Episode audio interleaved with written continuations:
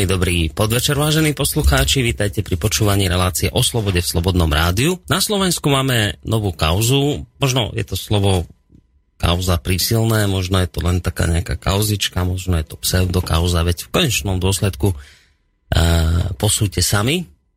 Čo sa stalo, alebo teda o čo ide? Učiteľka gymnázia žiakom ukazovala konšpiračný časopis Zemalek. Takýto názov nesie článok v denníku ZME, ktorý si všimol fakt, že učiteľka dejepisu a slovenčiny na Košickom gymnáziu Park mládeže použila na svojej hodine ako učebnú pomôcku spomínaný časopis Zemavek. Ako ona sama tvrdí, časopis kúpila koncom marca poprvýkrát vo svojom živote, pretože sa jej páčila titulná fotografia z tohto týždenníka a zdalo sa jej tá, tá fotografia sa je zdala vhodná na ilustrovanie hrôz vojny. Ako totiž ďalej vysvetľuje Múzeum Slovenského národného povstania, totiž vypísalo pre študentov súťaž na úvahu a diskusný príspevok s témou vojny. Ako sa ma tvrdí, preto som žiakom na Slovenčine ukázala túto fotografiu. Článok k nej som predtým nečítala a časopis som nedala žiakom do rúk. Videli len obálku, kde si tu už, vážení poslucháči, spomínaný článok končí, respektíve pokračuje, ale je zapianovaný, takže k ďalším informáciám z denníka sme sa dostať nevedeli, takže som teda musel pátrať ďalej a hlavne teda inde po podrobnejších informáciách, no a pomoc mi v tomto smere ponúkol portál hlavnej správy, ktorý prevzal správu od denníka ZME a mohol som sa tam dočítať podstatne viacej podrobností, takže vám teraz z tohto portálu hlavnej správy zacitujem. Podľa zistení denníka ZME učiteľka dejepisu a slovenčiny na gymnáziu Park Mládeže v Košiciach použila časopis Zem a vek ako učebnú pomôcku. Podľa analytičky Miroslavy Kernovej je časopis nekritický k Rusku a za všetkým zlým vidí Západ, Židov, zástupcov tretieho sektora a novinárov. Vytvára mené zoznamy nepriateľov, ktorí škodia záujmom Slovenska, čo robili a robia nedemokratické režimy. Ďalej dal denník ZME priestor detskému psychológovi Štefanovi Matulovi, podľa ktorého je používanie akýchkoľvek konšpiračných učebných pomôcok nevhodné, pretože môže neželaným spôsobom ovplyvňovať harmonický vývin osobnosti mladej generácie. Akékoľvek čítanie časopisov ovplyvňuje nazeranie čitateľov na svet, navyše obdobie pubertie pre formovanie názorov na svet veľmi významné – Názory, ktoré si deti vytvoria v tomto období, sú zvyčajne stabilné a pretrvávajú až do neskorej dospelosti. Práve preto by mali k tomu rodičia a pedagógovia v školách pristupovať zodpovedne, povedal spomínaný psychológ Matula. Deník oslovil aj ministerstvo školstva, ktoré odpovedalo, že školy môžu používať aj iné učebné pomôcky ako tie, ktoré dostali schvaľovaciu doložku, musia však byť v súlade so štátnym vzdelávacím programom. Ak má niekto pozozrenie, že to tak nie je, môže podať sťažnosť na školskú inšpekciu, povedala hovorkyňa ministerstva pred spomínaný denník ZME. Pokiaľ ide o samotnú riaditeľku gymnázia, tá za svojou učiteľkou stojí a jej postoj v tejto veci obhajuje. Ako dodáva, podnet podľa všetkého vyšiel z pomsty od niektorého študenta alebo rodiča, no nebudú skúmať od koho konkrétne. Tak ešte raz príjemný dobrý deň, vážení poslucháči, vítajte teda pri počúvaní spomínanej relácie o slobode v Slobodnom rádiu. Ja už som si to tak aj dnes povedal, že ja už asi by sa patrilo začať uh, v tejto relácii úvodom, ktorý bude súvisieť uh, s danou témou, no ale opäť z tohto môjho zámeru zišlo, lebo ja neviem, čím to je, ale vždy mi pred e, touto reláciou udrie do očí niečo také, čo ma významným spôsobom buď zaujme, alebo, alebo rozčaruje, alebo ešte skôr pobúri. No a tak sa zase stalo niečo podobné, keď som sa dočítal teraz tieto veci, ktoré šíri denník ZME a nedalo mi a musel som sa vlastne s týmito, s týmito informáciami podeliť jednak s vami, ale vy už iste veľmi dobre viete, že keď takéto veci v úvode dnešnej relácie spomínam, tak to znamená, že vlastne sa na názor opýtam aj pravidelného hostia, ktorý chodí do tejto relácie a ktorým nie je nik iný ako pán doktor Peter Marman, vysokoškolský pedagóg a psychológ, ktorý je tu opäť u nás v štúdiu Rádia Slobodný vysiel vysielač. Príjemný dobrý deň vám prajem. Príjemný dobrý deň vám, Boris, aj poslucháčom. Ďakujem veľmi pekne, aj za poslucháčov, ktorých tá, samozrejme vítam aj ja v tejto chvíli, teda Boris Koroni. Budem rád, ak sa zapojíte do našej diskusie aj vy k téme, ktorú vám už o malú chvíľočku priblížime. ale ešte predtým predsa len nedá mi neopýtať sa pána Marmana na to, čo si o tejto veci myslí. Ne, tak na úvod takto, že zachytili ste to, čo sa momentálne píše v denníku ZME, to, to, to, tá vec, že proste učiteľka si dovolila takúto vec použiť ako pomôcku časopis Zemavek. Zachytili ste to? Ja som to zachytil. Priznám sa, ten článok som nejako podrobne nečítal, len som zachytil ten nadpis na denníku SME. Mm, je to také zaujímavé. Na denníku SME, prípadne v denníku N sa o konšpiráciách človek dočíta pomaly každý deň alebo každý druhý deň. je to jedna z ústredných tém, už si myslím, že je to horšie ako Rusko. Čo je vlastne také zaujímavé, že, že aká je za tým motivácia. Lebo nemyslím si, že, že by to malo takú úžasnú sledovanosť, že tie, tie, tie komerčné zásady vlastne nepustia.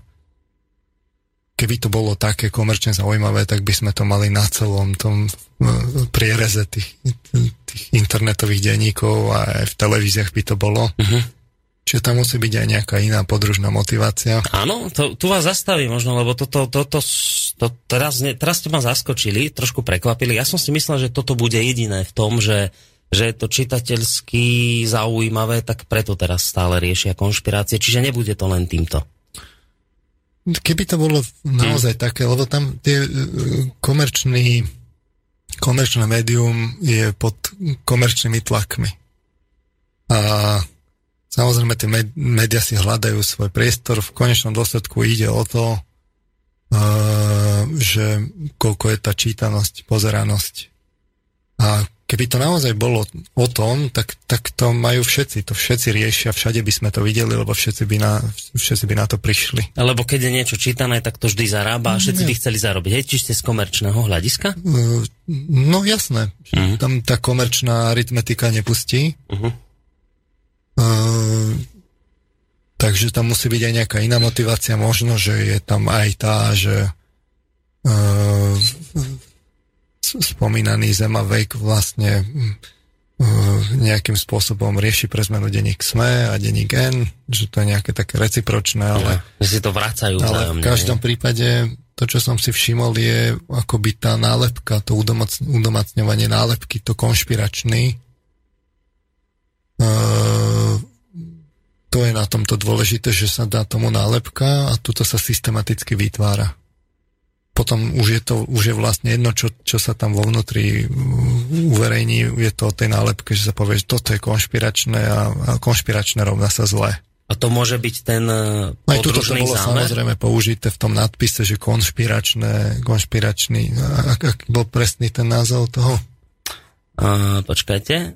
Uh, že učiteľka gymnázia žiakom ukazovala konšpiračný časopis Zemavek. No čiže to dôležité na tom je aj ten prívlastok, čo tam je, mm-hmm. to prídavné meto, meno konšpiračný Zemavek. A už si to ja, tak ľudia... to bude stále opakovať, opakovať, opakovať. Mm-hmm. A potom... Až si to ľudia zoberú za svoje, že až to si to ľudia tak. zoberú, že pozor, že konšpiračný rovná sa zlý a ruky preč od toho. Mm-hmm. Um, to je akoby jedna tá otázka tej motivácie, ktorá je zaujímavá, že prečo tak často poslednom období to riešia. Uh, za druhé je potom samozrejme otázka tých uh, médií vlastne na, na, na školách. Už od Sokrata je najhorší zločin úplne zo všetkého je, že, že kaziť mládež. Čiže uh, to, to je úplne to najhoršie, čo môžete urobiť, čiže to, to, to jednoducho k tomu patrí, čiže vlastne teraz otázka je, že dobre, a teraz ako je to s týmito médiami vlastne na školách? Uh-huh. Um, tam by podľa mňa jednoducho politika patriť nemala. No, ako hovoríme o politike, tak by tam nemalo patriť ako niečo, čo, čo je späté s politikou. V tejto súvislosti pred časom vlastne, keď sa hovorilo o, týždenníku Týždeň, No, to som rád, tak že to sa spomínate. hovorilo o, distribúcii týždenníka na, na stredné školy na Slovensku. Tisíc kusov vyšlo na stredné no, školy. To, to je jednoducho niečo, čo, čo by školy mali asi zamedziť. Že tam by sa mali naozaj hovoriť o odborné veci. Mm. Otázka ale je potom aj tá, že ako je to vlastne s praxou na školách, že čo ten spoločenský život a orientácia v spoločenskom živote uh, mladých ľudí, lebo treba ich nejako zorientovať, ale, ale jednoducho vlastne časopisy, ktoré majú aj politické zameranie, by jednoducho nemali patriť na školy. Mm. Ani, ani politika by sa tam nemala teraz prebrať, čo takéto že ako je to s aktuálnymi stranami a teraz čo ktorá chce to, to jednoducho na školu nepatrí. Ja keď uh, uh, som v pedagogickom procese, že učím, tak hovorím, že politika jednoducho do, na akademickú pôdu ne, nepatrí, mm. čiže aj to, čo si tu hovoríme, tak ja vlastne na školách nehovorím. Raz sa ma študenti spýtali, tú diskusiu som rýchle ukončil, povedal som, že no, politika nepatrí na školu. Čiže vy ste apolitický na Snažím sa byť hej, ako apolitický, že jednoducho to nepatrí. Čiže tam mm-hmm. sú odborné veci, aj keď samozrejme tie príklady sú z praxe, ale nemôže to byť o tom, že niektorá strana je dobrá alebo mm. zlá, odletenie a tak ďalej. Toto beriem, to je, myslím, že celkom logické, čo hovoríte, že teda Musí politika to, na, nepatrí. súvisieť vždy s tou látkou, no. ktorá, ktorá sa preberá. Dobre, a je nejaké, lebo ja som ešte jednu vec dôležitú nespomenul, tá učiteľka, ktorá teda sa inšpirovala tou titulkou z denníka Zemavek, lebo SMP, Múzeum SMP vyhlásilo nejakú takú vec, že aby deti písali o vojne a tieto veci, tak sama spomína takúto vec, že k téme vojny som okrem teda tej obálky Zemavek, čo, ktorú som deťom ukázala, som ešte rozmnožila aj žiakom okrem iného úvahy z časopisu Týždeň.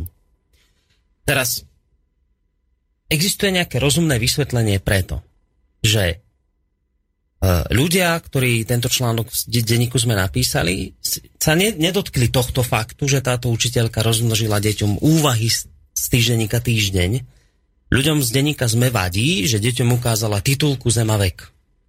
Existuje nejaké normálne logické vysvetlenie, že ľuďom z denníka sme nevadí, že, že, že denník týždeň bol distribuovaný na stredné školy, že tisíc čísiel sa dostalo na stredné školy. Toto si ľudia v denníku sme ako si nevšimli, ale všimnú si hneď automaticky a bijú do toho, že jednoducho nejaká učiteľka ukáže deťom Zemavek a podľa toho, ako hovorí, ani z neho nečítala, len mu ukázala titulku. Viete, že zase ja poviem svoj odhad alebo názor a vy, ak teda sa, tam sa mýlim, tak mi ma opravte, že ja v tom vidím zase dvojaký meter. Že zemavek je proste niečo, čo nesmie byť na školách a týždeň, to je, to je dobrý týždenník, ten môže byť na školách. Viete, tak je to teda, vnímam to správne, keď za tým vidím nejaký dvojaký meter. Otázka je, že už počujem tie argumenty, vlastne, ktoré by tá, tá, tá mainstreamová strana povedala, ale vlastne v tom tom... Týždenníku, týždeň sa píšu pravdivé veci. Tam, tam, sa, e, tam sú overené a má to nejakú tú štábnu kultúru a v zemavek nie a, čas, a nekvalita a zavádzanie a neviem čo. Uh, ale teraz otázka je, že samozrejme, že to je tak, že, že tie omily nájdete aj tam, aj tam určite. Som o tom mm. hlboko presvedčený. Uh, nikto nemá patent na pravdu, ani veda nemá patent na pravdu. Aj veda sa mnohokrát mýlila v ťažkých, dôležitých veciach, ktoré katastrofálne potom dopadli pre ľudí.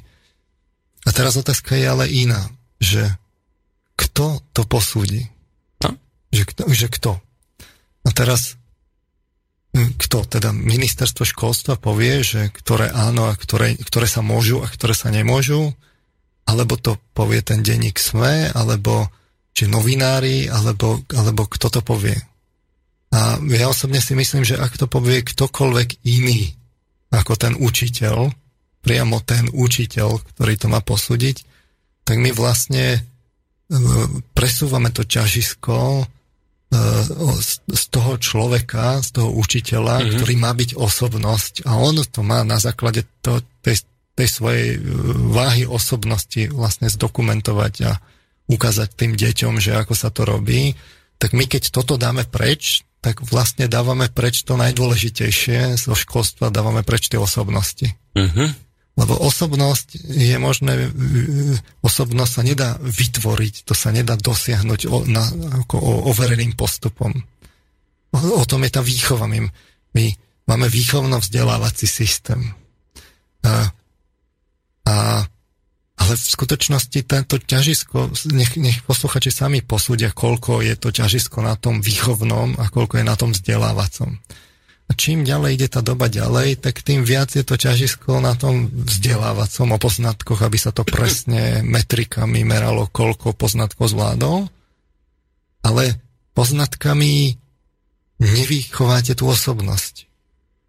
A tá sa dá len vychovať. A ako sa dá vychovať? No, no, no osobným príkladom, že ten učiteľ musí byť osobnosť keď ten učiteľ nebude osobnosť, že my vlastne tým, tým učiteľom urobíme presný algoritmický postup, čo môžu a čo nemôžu, mm. tak sme vlastne z nich dali preč tú osobnosť.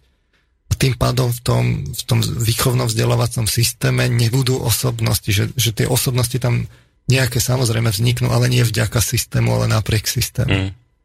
A my si tak myslíme, že, že, že uh, vlastne môžeme, môžeme si to ako keby môžeme mať fin, fínsky model školstva e, s balkánskym modelom financovania a so stredoeurópskym modelom e, štátneho dozoru. Hej, že, že, že, všetko, že, že toto no. všetko no. sa dá zlúčiť dohromady. No, mm. ne, no nedá sa zlúčiť. To, to sa nedá zlúčiť. Hej, čiže uh, je to naozaj o tom, že toto, toto tomu nášmu školstvu chýba, že, že my tam nemáme o, osobnosti, žiaka tým všetkým podmienkam, potom vlastne z toho ško, školstv, my potom v tom školstve sa nevychovávajú tie osobnosti, nejaké tam vzniknú ale napriek systému a potom sa čudujeme, že tá spoločnosť je na tom tak, ako je. Uh-huh. Že to boli tie klasické porovnania, že, že porovnanie toho, toho systému vlastne socialistického, že keď sa hodnotili tie poznatky, ktoré tam boli, tak, tak my sme mali vlastne kvalitné školstvo. Že keď sme sa aj porovnali, porovnali so Západom, tak to školstvo bolo ako, ako na dobrej úrovni. Mm-hmm. Len jednu chybu to malo, nevychovávalo tie, to, to tie osobnosti. Tých učiteľov. A na to, aby tam mohli byť tie osobnosti, musí tam byť ten, ten učiteľ, tá osobnosť. To je centrálny centrálny predpoklad na to, aby mohol, mohli v tom, v, tom, v tom systéme rásť osobnosti. Rozumiem. Čiže, čiže keď my budeme neustále ako keby brať ďalšie a ďalšie kompetencie tomu učiteľovi a vzbudzovať atmosféru strachu, že čo on môže a čo nemôže a tu bude zažalovaný mm-hmm. a tam bude zažalovaný a len všetko iné bude dôležitejšie, len je to, čo si on myslí a vlastne on by nemal tým študentom hovoriť, alebo, alebo žiakom, že čo si on myslí. On, mal, on je len obyčajný učiteľ, on, on si by, to nemôže on dovoliť. By mal no. vlastne tam, potom otázka je, že na čo tam je Áno, ten učiteľ. Práve, akože už len potom je tam dozor. No, no tak, vy z toho, čo ste teraz povedali, voláte po, ja by som to tak povedal jedným slovom, po väčšej autonómii učiteľa. Aby mal väčšiu autonómiu v tom, čo robí, ako to robí, aby sa nemusel vždy niekomu zodpovedať a obávať sa, že keď niečo takéto urobí učiteľka, v rámci svojho výchovného procesu, tak teraz príde trest zo strany médií, zo strany vedenia školy a niekoho ďalšieho. Nepríjemnú otázku vám dám, ale nemusíte na ňu odpovedať. Vy ste sa s tým tiež stretli, keď to takto viete farbisto opísať? Vy tiež ste sa stretli s tým, že vám niekto siahal na autonómiu vašu ako učiteľa, že niekto od vás chcel, alebo stále, alebo takto, stáva sa to bežne v školstve, že jednoducho š, učiteľ sa musí zaradiť do toho zarovnaného šíku a ako náhle vytrčí hlavu a chcel by niečo robiť a, na svoju vlastnú pesť, ale v tom dob- dobrom slova zmysle, tak jednoducho mu tú hlavu rýchlo potrebujú zoťať? E, viete čo, paradoxne ja osobne si cením práve na svojom pracovisku, že tam je veľká miera tej autonómie, že, mm. naozaj veľká, osobne som sa nestretol. Musím ako z, z tohto pohľadu svoju katedru pochváliť. Uh, ale na druhej strane uvedomujem si, že sa tá situácia kontinuálne zhoršuje a zhoršuje sa práve akoby tými zásahmi to, z toho ako keby tými predpismi, ktor, čo všetko ten učiteľ musia a tak ďalej. Čiže vidno to povedzme na obyčajnom procese akreditácie. Pred 7 rokmi sme akreditovali, tak tá, ten, ten akreditačný spis mal, mal vlastne tretinu rozsahu oproti rozsahu, ktorý sme pripravili prednedávnom a, a tam zrazu je to do neuveriteľných detailov, že čo všetko ten učiteľ musí a kde musí. Mm. A jednoducho tento proces neustále kontinuálne postupuje. Spýtajte sa učiteľov na, na základných, nástredných školách, tak vám povedia, že oni sú čím ďalej tým viac byrokrati, čo všetko oni musia. A vlastne čím ďalej tým menej toho priestoru na tú autonómiu majú. Mm-hmm. A to už vlastne ešte, ešte za ministra vtáčnika bolo identifikované, tam, tam bolo to milenium, že vedelo sa, že máme memoratívny systém školstva, že, že musí sa vlastne uh, dať tá autonómia tým učiteľom, že, že vlastne ten učiteľ by si mal dovýberať, čo on vlastne chce učiť a čo nie, že mal by byť nejaký základ, že povedzme 60% na 40%, že, že by malo byť voliteľné No potom sa vlastne prišlo v tých kurikulách na to, že, že čo by sa teda malo škrtnúť, no a zasadla tá, tá komisia na, na ministerstvách a že, že, že boli tí garanti a nikto nechcel škrtnúť, práve naopak všetci po, požadovali, že to má byť viacej. uh, to, už len hm. akože vidíte napríklad názvy predmetov, že máte, ja neviem, výchovy sú, výtvarná výchova, telesná výchova a tak ďalej potom sú také tie klasické poznatkové, čiže tam vidíte to, to že výchovno-vzdelávací, že sú, no ale už aj tie výchovy, keď sa, keď sa pozriete na ne, oni sú vlastne poznatkové. Že je to potom otázka, že kto vlastne vychováva. Učiteľe majú na to čoraz menej a menej času a čoraz viac, viac je to vlastne o tých poznatkoch. No a my potom samozrejme v tých medzinárodných porovnaniach keď sa pozrieme na, na, na, na tú memoratívnu časť, že aké máme poznatky, tak ešte to nejako tak ujde, mm. už to není to, čo to bývalo. Ale keď sa pozrieme na to, že ako sa to aplikuje, že vedie to tvorivo uchopiť, tak to sme úplne že na chvoste Európy. E, je to zlé, no. Čiže e,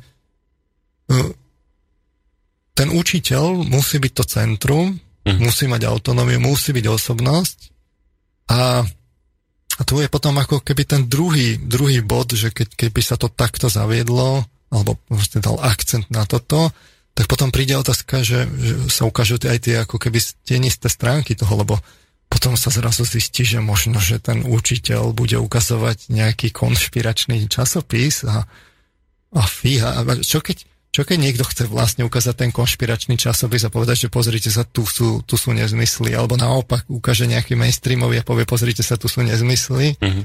Teraz, že kto to, kto, keď, keď má ten učiteľ tú autonómiu, tak kto teda posúdi, že, že ale pozor, tomto učiteľ, že tento učiteľ, že nie, že... Že toto je už za hranicou. Toto no. je za hranicou. No. no a tu sa vlastne ukáže, že, že ten, kto by mal o tom rozhodovať v ďalšom, alebo primárne je práve ten rodič rodič by mal mať ako tú voľbu a povedať, že, že, že takto alebo, alebo mm-hmm. inak.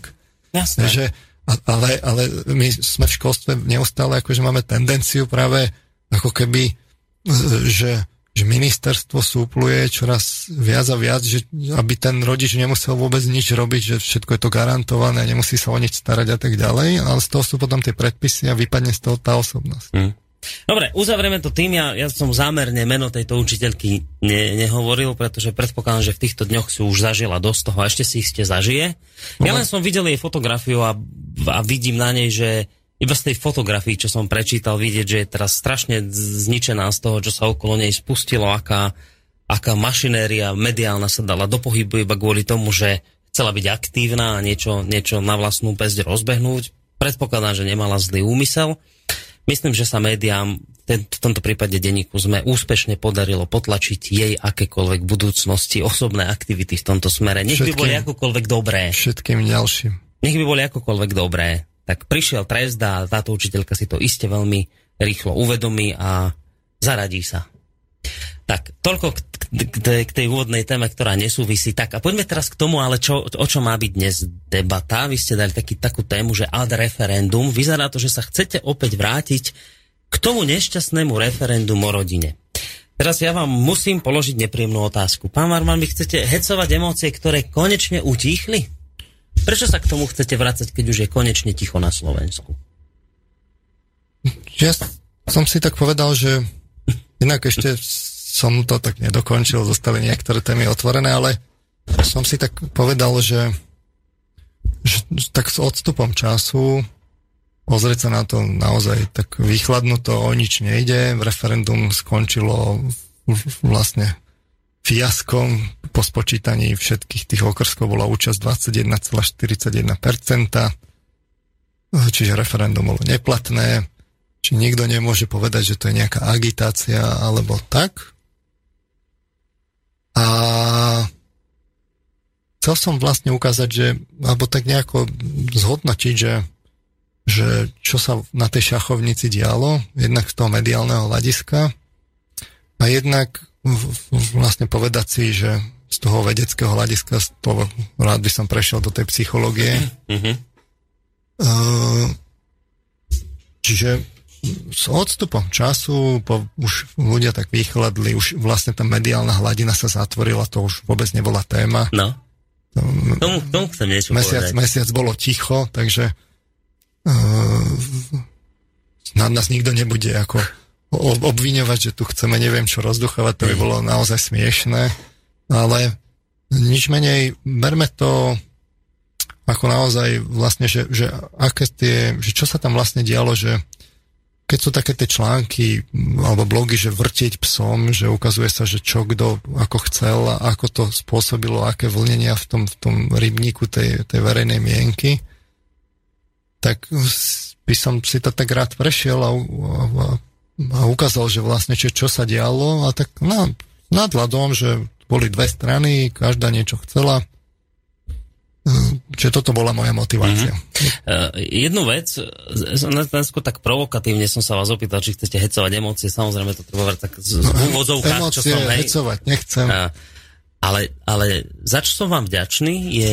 je uvedomenie si tohto, že vy ste prišli s témou, že ad referendum, že, že poďme sa ešte trošku porozprávať o referende. Ja som si vám vtedy uvedomil jednu ne, neskutočnú vec, že to od referenda prešiel asi mesiac 7. februára bol, takže... No, zhruba. Máme, máme 9. apríla, čiže dva mesiace. Tak, tak dva mesiace. Hej, dva. Zle vravím. Lebo to bol február, presne.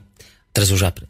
A teraz, že ako málo času prešlo a ako zrazu, veľ, aké, aké veľké ticho nastalo, že, že viete, že ja som si akoby uvedomil, že keď, keď sa média do niečoho oprú, tak to vie rozhecovať celú spoločnosť takže že ľudia na zastávke autobusovej, ľudia na pošte, v potravinách a neviem, na fotbale sa o ničom inom nerozprávajú, len o tomto.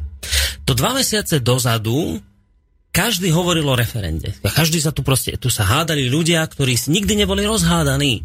Tu proste sa veľa kamarátstiev skončilo. Predu dva mesiace a neštekne ani pes to, to, ja som si to uvedomil vďaka vám, keď ste s touto témou dnes prišli, že, že nebyť teraz vás a te, toho návratu k tejto téme, ja, ja by som podobne ako ostatní už na túto vec bol dávno zabudol. Proste už sa ma netýka, už je to preč. A teraz, že ja som z toho ako by vydedukoval poznatok možno nesprávny, že Bože môj, že akú veľkú moc majú tie médiá, že ako nás vedia akoby zapojiť do niečoho neuveriteľne šialene dôležitého, my nič iné neriešime. A ako náhle médiá stichnú, tak my to pustíme z hlavy jedna radosť. No a to je práve to poučenie, že, že akú moc tie médiá majú a tú moc tie médiá práve pri tom referende ukázali lebo ak sa niečo na tomto referende ukázalo, tak sa ukázalo, akú majú média moc. Ja som to teraz si všimol až tak ex post, keď to skončilo a teraz e, to ticho, viete, že už sa k tomu nechcem vrácať, ale že jednoducho dnes už nikoho s tým nezaskočíte. Ja, sa zatvorila. Nič, koniec. Boli to také predpovede, že ako tí ľudia to rozpoltilo spoločne, neviem čo. Teraz po dvoch mesiacoch kde to je? Nikto o tom nehovorí. Nič no, sa ne, nič, Rozpoltená spoločnosť vyzerá inak. Ako, no, no, však... Samozrejme, že tam bola nejaká minulosť, ľudia naozaj o tom kadečo porozprávali a tak ďalej, ale Dva mesiace uplynuli a... A je ticho. No a počkajte, ale... Témy, no dobre, ale je to naozaj ticho. Je, je to, lebo ja to môžem zle vnímať. Možno, že ticho naozaj nie je, len sa o niečom nehovorí, ale veci sa dejú na pozadí tak teraz ako to podľa vás je? Je naozaj ticho, ticho? Alebo je ticho len také akože ticho? A povedzme teraz jedna z tých strán to ticho využíva na presadenie svojej, svojich vízií.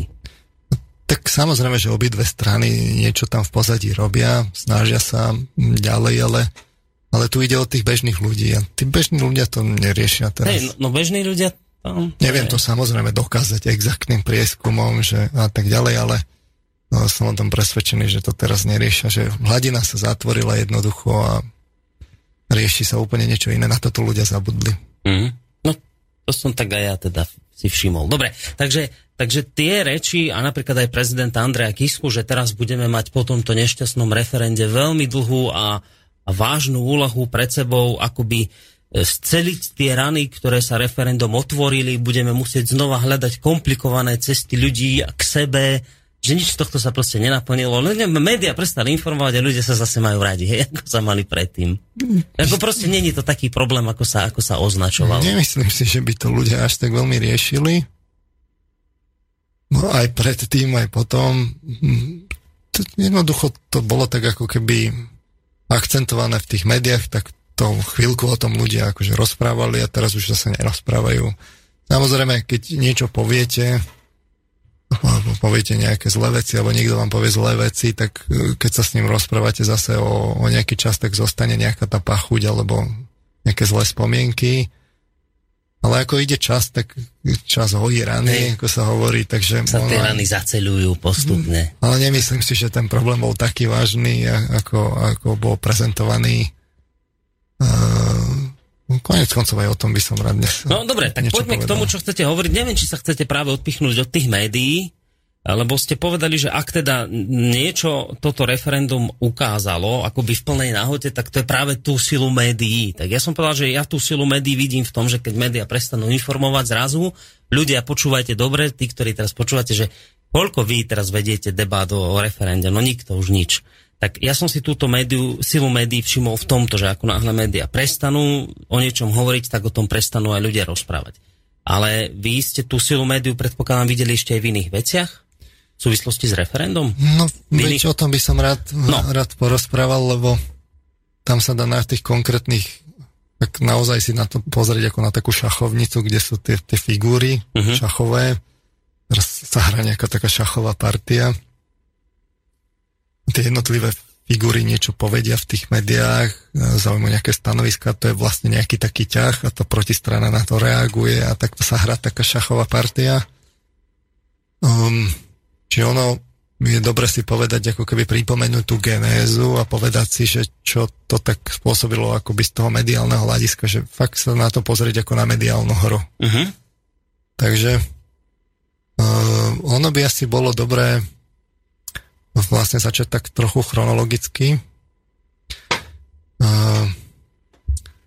Čiže mm, referendum teda bolo to 7. februára 2015. Skončilo teda tým, že bolo neplatné, ako všetky referenda, okrem jedného, ktoré sa týkalo Európskej únie, všetky inak boli neplatné, nedosiahli potrebné 50-percentné kvórum. Tu bol výsledok 21,4 41%. Uh, a tie prieskumy, keď začneme najskôr teda prieskumami, tak aby som tak citoval v tejto pasaži, tak uh, celkom pekný taký sumarizačný materiál na, na Wikipedii ohľadom tohto, kde, kde je taká tá faktografia zhrnutá. Mm-hmm tak z toho ja budem vychádzať, aby ma niekto neobvinil, že som si povyberal len tak proste faktografiu, ale tam to je celkom pekne spravené, ja nepoznám, kto to robil, ani nemám s tým nič spoločné, takže citujem tam. Čiže podľa prieskumov v Eurobarometer 2008 bola podpora manželstiev homosexuálov v tom roku 2008 v Európskej únii 44%, na Slovensku 19%. Podpora adopciám bola v Európskej únii 32%, na Slovensku iba 12%. To bolo v roku 2008. Podľa agentúry Focus v roku 2012, ktorý robil ten prieskum pre iniciatívu Inakosť, v porovnaní s predošlými rokmi podpora registrovaných partnerstiev na Slovensku stúpala v roku 2008 bolo za 42%, e, e, v roku 2009 e, 45% a v roku 2012 47% respondentov. Čiže tá, že registrované, Zaregistrované to, to tak pomaly vstúpalo. Uh-huh. Agentúra Polis v júli 2014 robila prieskum s použitím navrhovaných otázok referenda Čiže uh, tie otázky zneli, že prvá bola súhlasíte s tým, aby sa manželstvo nemohlo, manželstvom nemohlo nazývať žiadne iné spolužitie osôb okrem zväzku medzi jedným mužom a jednou ženou. Tak uh, s tézou teda jedinečnosti tohto heterosexuálneho manželstva súhlasilo 78,4%. To bolo v ktorom roku ten prieskum? To je júl 2014 keď to vlastne začalo. Uh-huh. Čiže to zahrňalo odpovede áno a skôr áno. Druhá otázka znela, súhlasíte s tým, aby párom alebo skupinám osôb rovnakého pohľavia nebolo umožnené osvojenie, alias adopcia detí a ich následná výchova? Tak so znemožnením adopcií neheterosexuálnym párom súhlasilo 65,1%.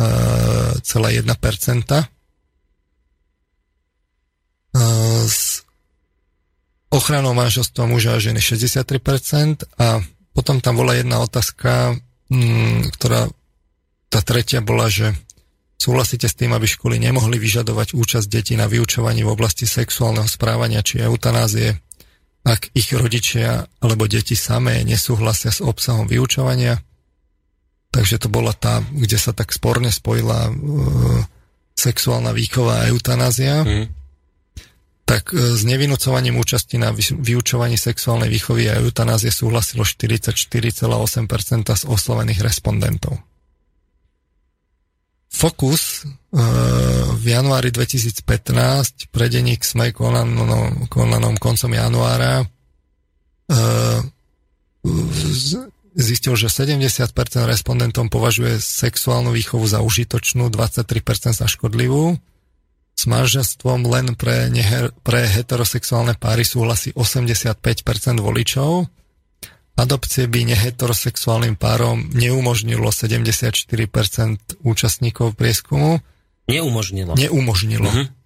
Vo vekovej kategórii 18 až 24 ročných od, adopcie odmieta 66% respondentov, čiže 70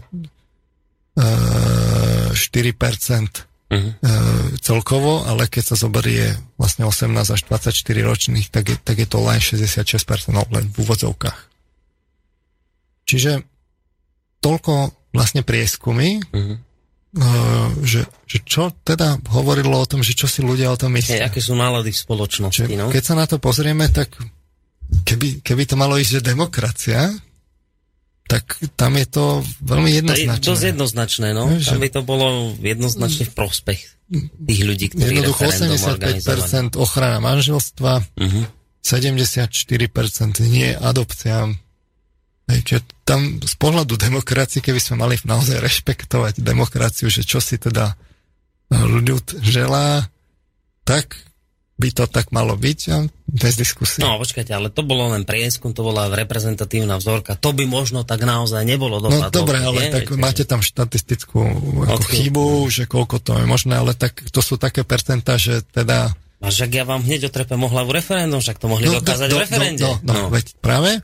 No. Čiže to si zoberte, že jedna vec je vlastne, čo tí ľudia akoby deklarujú. No.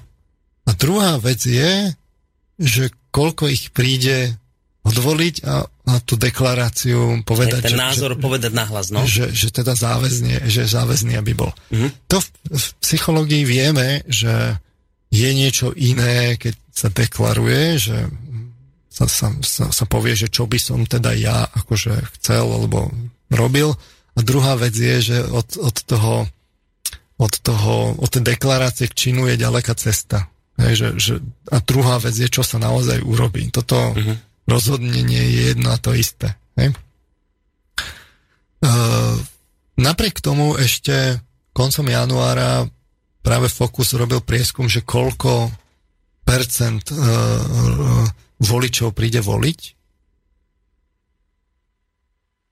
Čiže um, to bol vlastne exkluzívny prieskum, prieskum agentúry Focus. Uh, 29.1. A tam bol výsledok, že na referendum príde 35% ľudí. Hej? Čiže v koncom januára bola vlastne tá situácia, samozrejme treba zobrať nejakú takú, ten, ten faktor, čo som hovoril práve o tých prieskumných uh-huh. agentúrach, aj o štatistické chybe, ale, ale povedzme, že, že 30... Nech 30. Keby nech, nech, nech je to teda tých 30, uh-huh. 35%, stále je to na míle ďaleko tomu, že 21%. To je... O mesiac na to bolo 20. To, to nie, že o mesiac, to je 7. februára. Čiže dokonca to je vlastne týždeň. Týždeň na no. to. No. Čiže tam je, tam je tá, tá, tá, ten rozdiel viac ako tretinový. To rozhodne nie je vlastne v tých, tých medziach tej štatistické chyby. Takže, Čiže to musí mať iný dôvod. Čiže tam, ja teda si myslím osobne, že, že jednoducho tam je iný dôvod a tie, mm-hmm. ten dôvod sú práve tie médiá. Čiže uh, pozrime sa, že teda čo v tých médiách sa, sa vlastne dialo, ale že aké sú tie uh, aké sú tie uh, tá postupnosť tých udalostí. Čiže ja vám do toho nechcem, ale iba tak, že dostanete sa k tomu, že prečo, lebo vy ste povedali, my psychológovia vieme, že od toho deklaratívneho postoja, že ja poviem, že som proti tomu, a už ale potom k tomu, že to musím aj niekde reálne ako dokázať tento svoj názor, že je, je veľký rozdiel medzi tým, čo si ja myslím a čo reálne aj, aj ako, kde to dokážem. Vy tam ešte sa k tomu dostaneme, že prečo je to vlastne problém? Uh, či toto nechcete to, riešiť? Sú, sú také rôzne výskumy napríklad, no. že... Povedzte mi k tomu dačo, lebo to ma zaujíma, že mne to nejde do hlavy, že prečo ľudia, keď ja mám pocit, ja neviem, poviem príklad, že mne sa čierna farba nepáči, prečo ja jednoducho, keď e, sa mi nepáči a niekto robí referendum o farbách, prečo ja jednoducho nepôjdem tam, tam hodiť ten lístok a nepoviem, že nie, čiernu nechcem? Uh, je, takto, že... Jedna vec je vôbec ako deklarácia, druhá vec je, čo robíte. Tam zohráva samozrejme úlohu aj nevedomie. Čiže jeden dôležitý faktor je nevedomie, že boli robené napríklad prieskumy, že, že ako je to vlastne, povedzme, s deklaráciou, že nie som teda rasista. No. Takže urobil sa vlastne dotazník, že teda, kde ľudia mali odpovedať, že, že či teda majú niečo, ja neviem, proti Černochom. Uh-huh. No a samozrejme z dotazníku vyšlo teda, že, že, že, že nemajú. A potom ich posadili vlastne do čakárne bez toho, aby tí, tí ľudia o tom vedeli a teraz bolo to tak narafičené, že, že si mohli vlastne vybrať stôl, kde sedel vlastne Černoch a kde sedel Beloch, hej? A vo výsledku si bieli ľudia sa dali štatisticky významne viac práve k, Bel, k, k Belochovi. Uh-huh. Hej?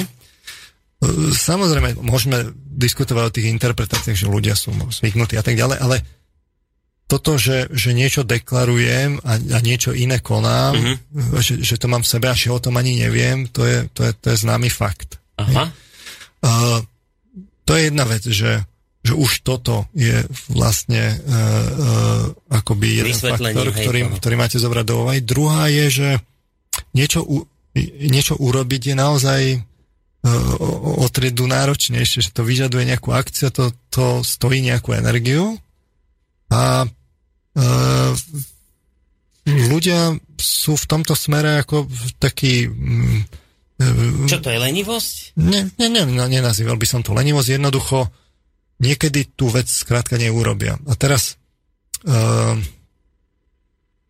zase za tým môžu byť nejaké emocionálne dôvody. Viete, že pokiaľ si e, poviete, že tu uh, máte na stole položenú cerusku a že sa vy rozhodnete, že ju dáte vedľa, tak to je, to je jednoduchá operácia, málo, málo energie to stojí. Uh-huh. Keď máte urobiť niečo, povedzme, aplikujeme to na to referendum, že teraz je pekne a teraz vy by ste mohli ísť na záhradu a, a, a vždy, čo máte robiť ako čo na, na práci a teraz vlastne budete míňať ten čas, že tam pôjdete a budete tam dávať, keď vlastne a teraz vám niekto vysvetlí, že na tom referende vlastne nezáleží a, a vám niekto povie, že ale vlastne ani to nebude platné, takže je tam zbytočné ísť a tak ďalej. Uh-huh.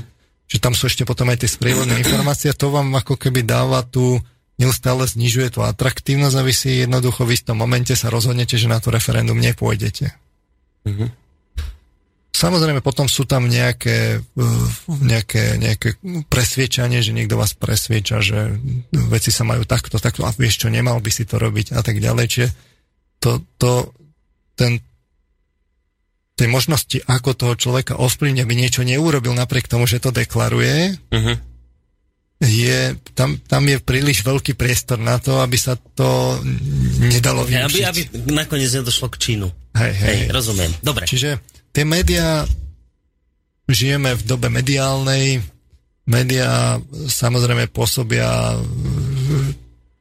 toľkými kanálmi, ako im to umožňuje vlastne technológia, čiže uh, dobijajú sa na váš mobil, dobijajú sa na váš počítač, tablet, uh, počujete ich cez televíziu, cez rádio, kde na, pôsobia na vaše emócie, sú kampane reklamné a tak ďalej, čiže uh, jedno s druhým, skrátka tie médiá využijú ten priestor a e, je dopyt potom, aby, aby jednoducho sa, tie, sa ten priestor využil. No, vždy sú dve strany, jedna chce, jedna nechce a teraz je to aj otázka vlastne peňazí, respektíve nejakých kontaktov a, a tak ďalej. E, čiže tam ten priestor je a si myslím, že to vlastne zohralo svoju úlohu. Uh-huh. Takže vráťme sa teda na ten začiatok, čiže organizácia Aliancia za rodinu teda začala v záhrade prezidentského paláca so zberom podpisov 5. apríla. Tam boli tie otázky, konanie petície ešte v marci 2014 podporila aj konferencia biskupov Slovenska.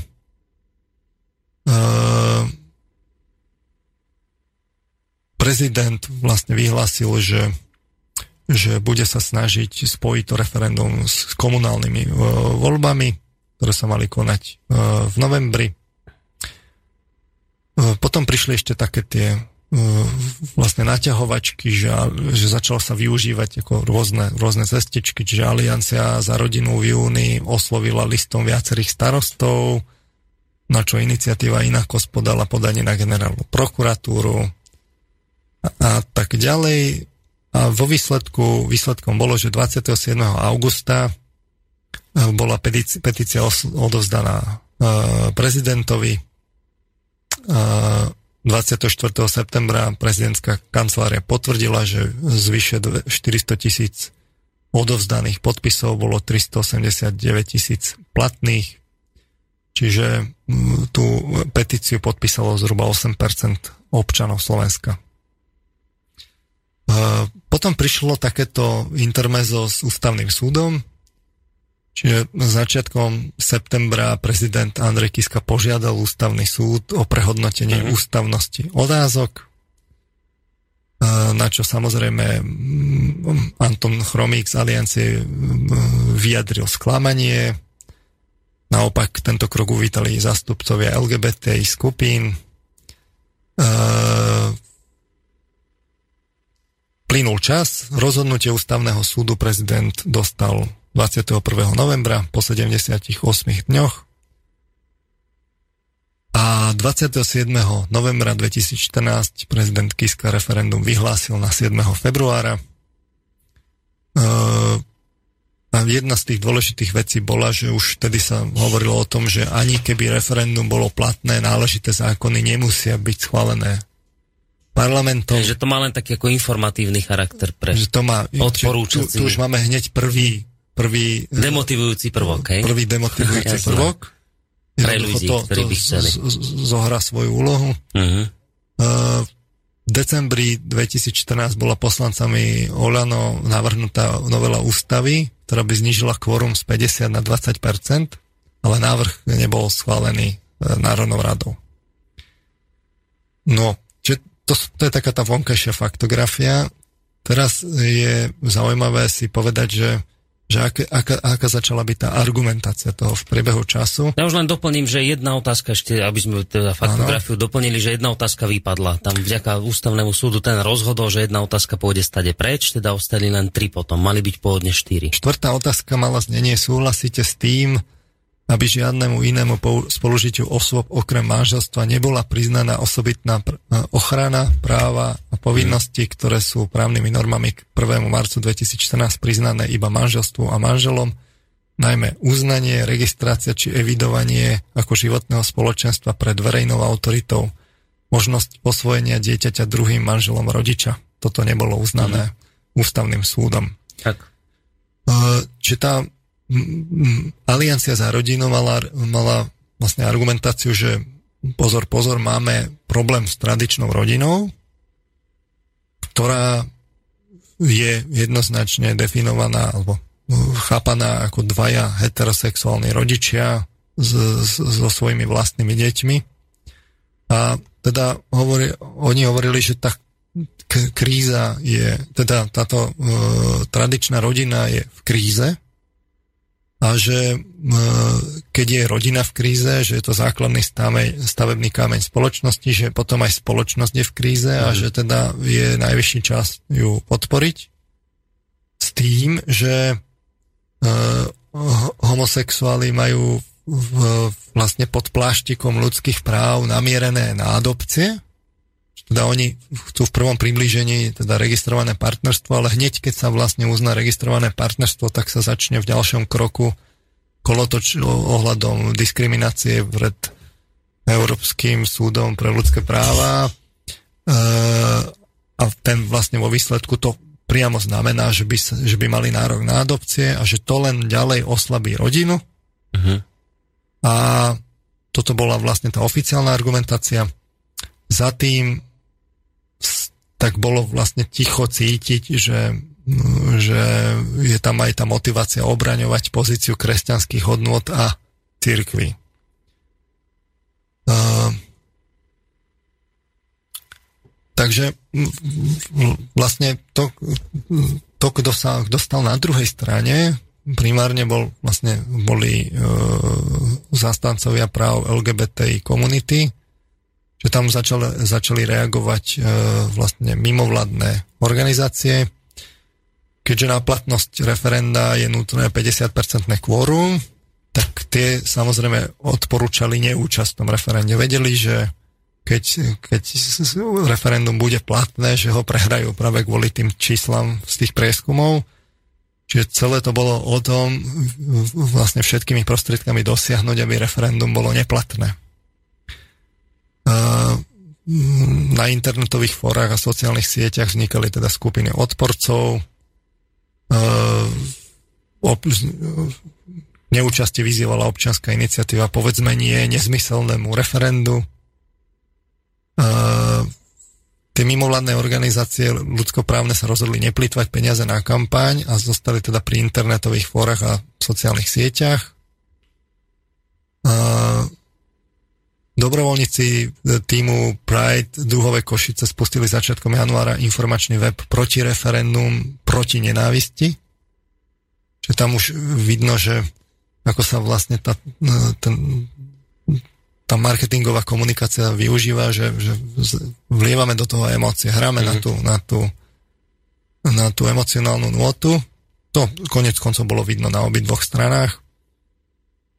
V januári 2015 sa zástupcovia tej LGBTI komunity oznámili teda, že nebudú sa zúčastňovať diskusí s Alianciou za rodinu v teatri a STV ako plánovali. Uh-huh. A podľa spoločného vyhlásenia piatich mimovládnych organizácií citujem, kampaň k referendum podľa nášho názoru znemožňuje slušnú diskusiu a obmedzuje sa len na opakovanie mnohokrát vyvratených lží a polopravd.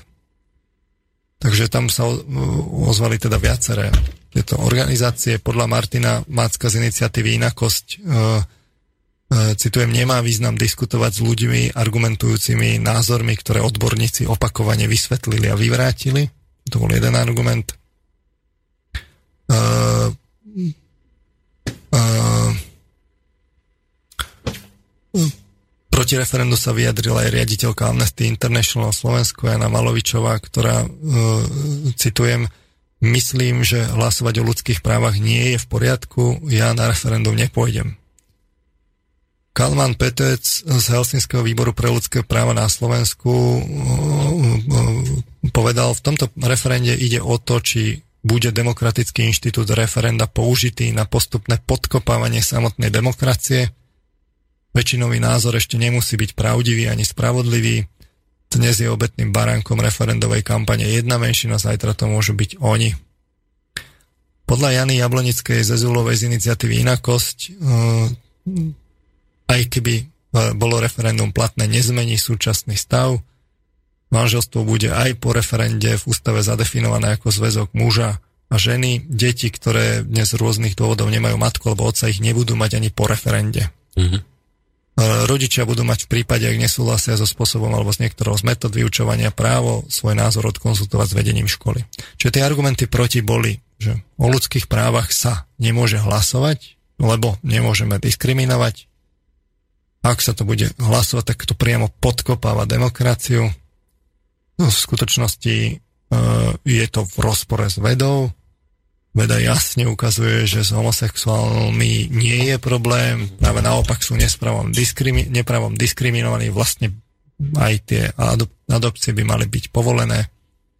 A za tým bolo cítiť, že, sú to, že, že to, to referendum opak, ako organizujú rigidní náboženskí spiatočníci, že to už žijeme niekde. To stredovek, no. To, to, nie, nie. nie v stredoveku. Mhm. Čiže toto sú ako keby tí iniciátori, ktorí, ktorí stoja ako a, ako protistrany. Uh-huh. A, a mohli by sme si možno pustiť nejakú, nejakú skladbu. Dobre, to som vám chcel presne navrhnúť, lebo budeme mať akurát presne hodinku za sebou, tak krátka taká celkom trefná pesnička k tomu, o čom sa momentálne rozprávame, no a ten po nej budeme pokračovať v našej diskusii. Ak sa do tejto diskusie chcete nejakým spôsobom zapojiť aj vyvážení poslucháči, studiozavináč slobodný vysielač.sk, to je mail, kam môžete písať svoje otázky alebo názory. Môžete nám takisto zatelefonovať na číslo 048 381 0101, môžete písať, písať na našej facebookovej stránke a takisto aj na našej novej internetovej stránke, takže po pesničke sa počujeme. Opäť ostaňte s nami naďalej. Tak, tak ako som spomínal pred pesničkou, plním ten svoj šlub, že po pesničke sa vám hlasíme opäť s reláciou o slobode v Slobodnom rádiu, v rámci ktorej sa dnes spolu s mojim pravidelným hostom, pánom doktorom Petrom Marmanom, univerzitným pedagógom a psychológom bavíme o referende, od ktorého už teda uplynulo uplynuli dva mesiace, ostalo po ňom nejako ticho a my sa predsa len k tejto téme ešte vraciame. Platia tie veci, ktoré som vám pred pesničkou hovoril, že ak sa chcete zapojiť, tak studiozavinač.slobodnyvysielac.sk Telefónne číslo 048 381 0101, Facebook a takisto naša nová internetová stránka. Tam môžete písať svoje otázky, prípadne postrehy, názory, námety, čokoľvek. Uh, hovorili ste pred pesničkou o takých dvoch uh, názoroch, že jednej strany, čo tvrdila, a druhá strana, čo tvrdila pred referendum. Uh, teraz chcete sa asi na úvod vrátiť k tým nejak názorom, že, že kto, takto inak, ešte, ešte inak, že mňa jedna vec mi nejde do hlavy, že e, teraz, že to nejak spochybňujete, to čo, to, čo tvrdili tí kritici referenda, že keď vravia o tom, že, že ľudské práva predsa nemôžu byť tou témou, ktorá sa má uh, riešiť vo všeľudovom hlasovaní, toto je podľa mňa správa správna myšlienka, nie? Lebo však keby sme to dovolili, tak nám tu môže väčšina odhlasovať čokoľvek proti menšine. To je vysoké riziko. No, Na tom je vlastne čarovné to, že obidve tie strany majú podľa môjho názoru pravdu. To znamená, my na jednej strane čelíme tej kríze rodiny uh-huh. a, a, mali by sme hľadať prostriedky, ako ju podporiť. A teraz je treba vlastne seriózne si položiť otázku, že či adopciami uh, vlastne neheterosexuálnych uh, párov sa táto pozícia neoslabí, túto otázku si naozaj treba položiť a je to otázka, ktorá, ktorú si treba položiť normálne vedecky. Na druhej strane e, musí platiť, že, že nemôžu byť tie, tie práva menšín naozaj tako pošliapané, že teraz e, nemôže si väčšina len tak zmyslieť, že ona teda akože zruší tú menšinu a to, to môže byť ľubovolné menšiny, to môže byť, ja neviem, národnostná menšina. Áno, si, si sme od, odhlasujeme, že Maďarom zrušíme maďarský jazyk na Slovensku, no, viete, no. Tak vidíme väčšina... tie následky ako na, na Ukrajine, čiže uh, ani, ani, aj, aj, aj toto je pravdivé. Otázka je teraz ale tá, že ako sa ako sa, aké sú tie nástroje na to, aby sa to, aby sa to riešilo a aké sú nástroje na, na definíciu tých práv. Uh-huh. Lebo zrovna tak môžu, môžu, môžeme urobiť aj tú chybu, že, že, si, že buď pôjdeme v tých právach ad absurdum a začneme ich zavádzať niekam, kde nepatria. To, to, preženiem to, už som to spomínal to tom, uh, uh, v tých minulých diskusiách, naozaj to preženiem veľmi pejoratívne, že teraz zoofilovia sa budú dožadovať svojho práva, no. tak, hej, že to, je, to je absurdná otázka, čiže uh, niekde tie práva majú aj, aj hranice a celé je to o tom, že ako sa s tými právami narába. Hej. Ja sa k tomu ešte dostanem, lebo uh, v konečnom dôsledku jeden z tých, z tých argumentov, ktoré vlastne aj tí odporcovia uh, používali, bolo, že teda tá veda to má vyjasnené, mm. je to vyriešené a, a vlastne treba sa pozrieť na tú vedu. A tí, ktorí to spochybňujú, s tými sa nemáme o čom baviť. Nie, tak toto bolo čiže, prezentované. Čiže no. treba sa naozaj pozrieť do tej vedy zase. Mm-hmm. Tam, tam by som chcel smerovať. Uh, No ale v istom momente sa do toho potom zapojili samozrejme ako politikovia, politické strany. E, čiže prezident, začneme prezidentom, prezident Andrej Kiska ešte teda v novembri 2014, tesne po vyhlásení referenda oznámil, že na prvé dve otázky bude odpovedať áno a na tretiu nie a že teda sa zúčastní, za čo bol teda kritizovaný ústavnými právnikmi a aj LGBT aktivistami. Ale potom hm, zase e, v januári 2015 e, na pravidelnom stretnutí e, s predstaviteľmi cirkví povedal, dovolte mi povedať, že si osobne myslím, že rovnakým spôsobom môžete prispieť nielen k tomu, s akým výsledkom sa skončí februárové referendum, ale aj s akým pocitom z neho naša spoločnosť vyjde ako celok. Ako občan aj ako prezident som presvedčený, že v živote nie je dôležitý iba výsledok, ku ktorému dospejeme, ale aj spôsob, akým k nemu dospejeme. Želal by som si, aby spôsob, akým občania a voliči dospejú k výsledku, nech bude akýkoľvek, nezanechal rany na ľuďoch a na schopnosti Slovenska a jeho občanov diskutovať a počúvať sa navzájom. Aby sa argumentovalo úctivo a pravdivo, aby sme nevyšli z referenda rozdelení na nepriateľské tábory aby sa kvôli tejto téme dokonca nerozpadávali priateľstva a aby sme potom boli schopní na Slovensku pokračovať aj v diskusii o viacerých podstatných príčinách rozpadu rodín, o spoločenskom a sociálnom postavení neúplných rodín a opustených detí a nástojčivejšie pomenovať veci, ktoré môže ovplyvniť štát.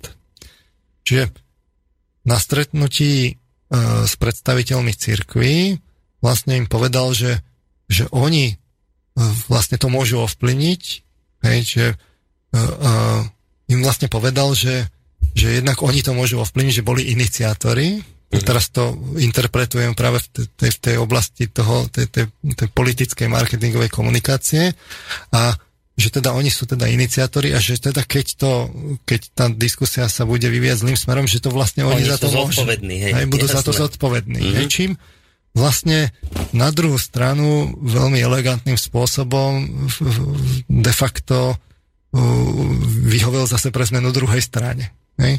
Pričom tam to, to prvé, to sa od neho očakávalo, tam na výber nemal. Tuto vlastne on mohol zrovna tak podporiť, ale vybral si ten argument, že taký veľmi sofistikovaný, kde vlastne ukázal, že de facto ich vlastne eliminoval a povedal, že budú spolu zodpovední. Uh-huh. Čiže sa zapojil do tej diskusie samozrejme médiá to vlastne sprostredkovali, túto informáciu, čiže na toto, táto jeho formulácia neprospela tej strane organizátorov a naopak prospela protivníkom referenda. Predseda vlády Robert Fico účasť na referende podporil, Nepovedal však, ako bude hlasovať. E, témy nepovažoval za životne dôležité otázky Slovenska. Čiže e, vlastne zaujal taký postoj ako ústavný teda činiteľ si splní svoju povinnosť, ale vlastne nepovažoval to za agendu Smeru. Smer sa od toho de facto tak ako dištancoval. E, Smer to urobil veľmi elegantne časť ľudí teda podporilo, časť ľudí nepodporilo, čiže mm. jednoducho nemali, nemali čo e, vlastne získať ani stratiť, tak sa tak postavili akoby bokom tomu. E, do diskusie sa zapojila ale aj e, expremiérka Iveta Radičová, ktorá veľmi mm, mala taký, taký rozsiahlý rozhovor, poznamenala, že diskusia k referendu podľa nej nie je o problémoch rodiny. Citujem naopak, vyplavilo to všetok hnus, ktorý si viem len predstaviť a tak ďalej. Vyplavili sa pudy a špina, to nemá s rodinou nič spoločné, to povedala. Vyhlasila práve v tom, v tom rozhovore. Čiže uh, expremiérka sa za, uh, a, a rovno vyhlásila, že teda ona voliť nepôjde. Mm-hmm. Čiže Eh, čo bolo veľmi zvláštne, lebo ona ako bývalá ústavná činiteľka vlastne inštitút nepodporila a eh, povedala, že, že a opäť je to vlastne veľmi podobný postoj, že, že teda výsledok je zlý a, a teda ten, kto ho z toho nepriamo vyplýva, že ten, kto to spôsobil, že kto to začal, ten je vlastne za to zodpovedný. Čiže tým de facto tiež rovnakým spôsobom veľmi elegantne podporila podporila protivníkov, pričom to deklarácia bola explicitná, že ona teda voliť nepôjde, čím sa jasne postavila na jednu stranu. Z tých ostatných strán vlastne sa postavili viac menej všet, všetky tak nerozhodne. Ne, nebola by strana, ktorá by bola jasne vyprofilovaná s výnimkou dvoch, celkom logických. Jednak to bola strana KDH a druhá SAS. Mm.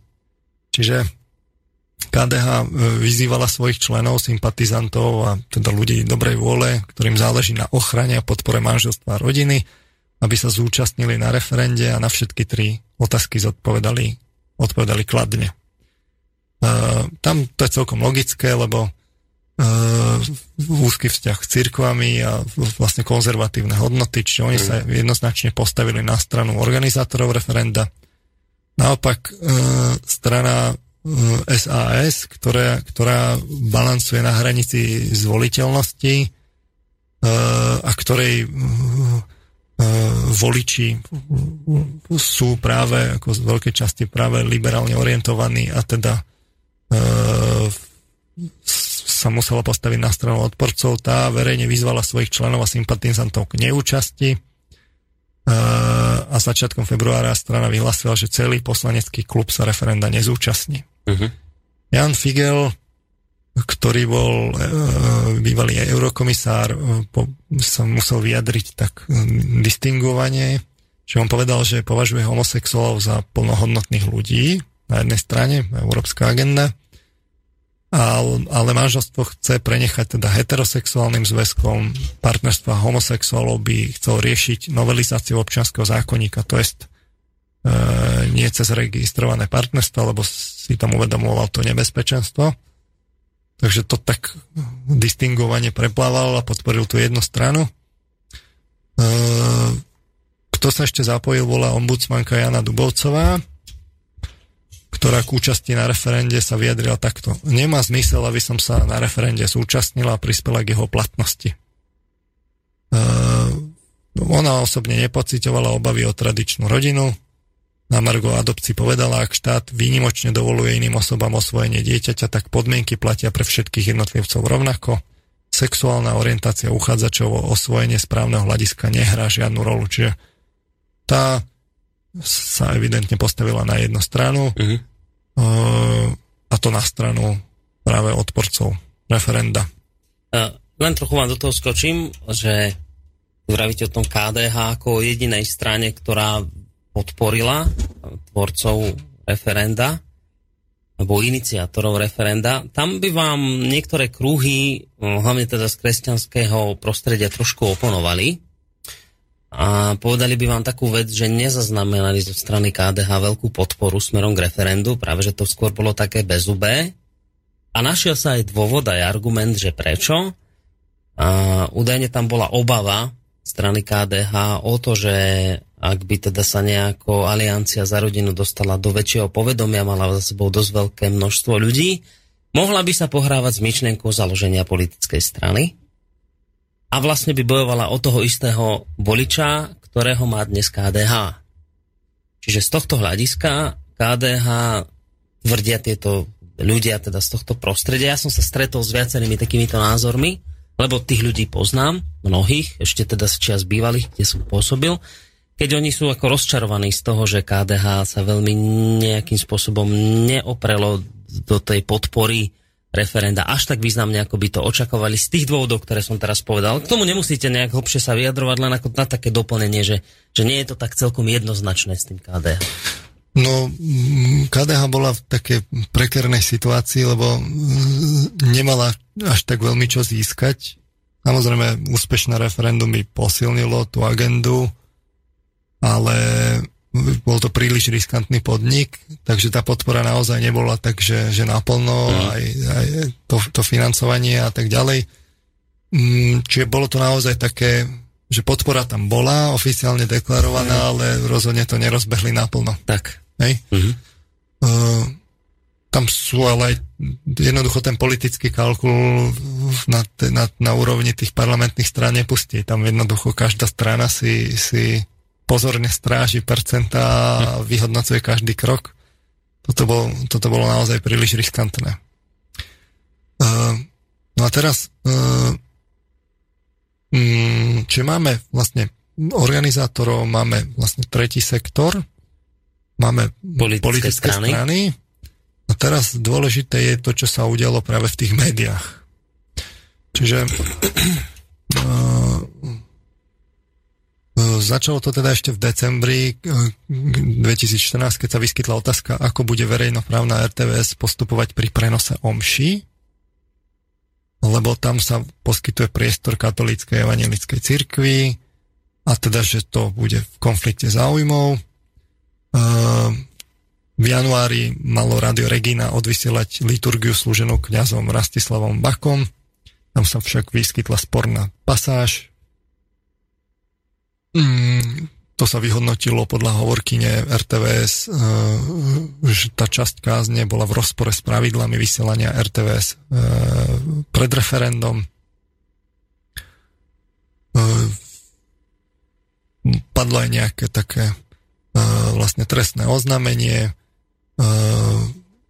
ohľadom preskúmania tej kázne. Nedelu 1. februára v kostoloch Slovenska kňazi čítali pastierský list, ktorý hovoril o referende omšu z kostola Svetej rodiny v Petržalke mala vysielať RTVS. Čiže tam bol jeden akoby ten, ten prúd. Čo televízie, ako na to reagovali, tak uh, bol reklamný spot teda Aliancie. Tie odmietli vysielať televízia Markíza, televízia Joj, aj verejnoprávna RTVS. Klip mal teda nabádať proti adopciám homosexuálnymi pármi riaditeľ Markízy Matias Setele v odôvodnení napísal, rozhodli sme sa neponúkať špeciálne reklamné bloky na komunikáciu referenda ani pre podporovateľov, ani pre aktivistov, ktorí sú proti. Zatiaľ, čo organizátori referenda sú pripravení tému komunikovať, ľudia s, inými názor, s iným názorom zvyčajne nie sú organizovaní tak, aby dokázali zaplatiť reklamné spoty prezentujúce, prezentujúce alternatívne postoje. Uh, bola aféra ohľadom účasti e, moderátorky Natálie Žembovej. Samotné, klip, samotné klipy teda potom vysielala televízia Lux. E, televíziu Lux e, reklamu uverejnila, teda mala uverejniť 250 krát bez finančnej odmeny. Tam je jeden z vlastníkov je práve konferencia biskupov Slovenska. Uh-huh.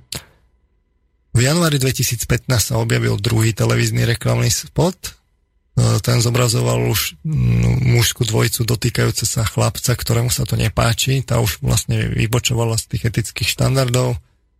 Spotu sa Aliancia za rodinu neprihlásila.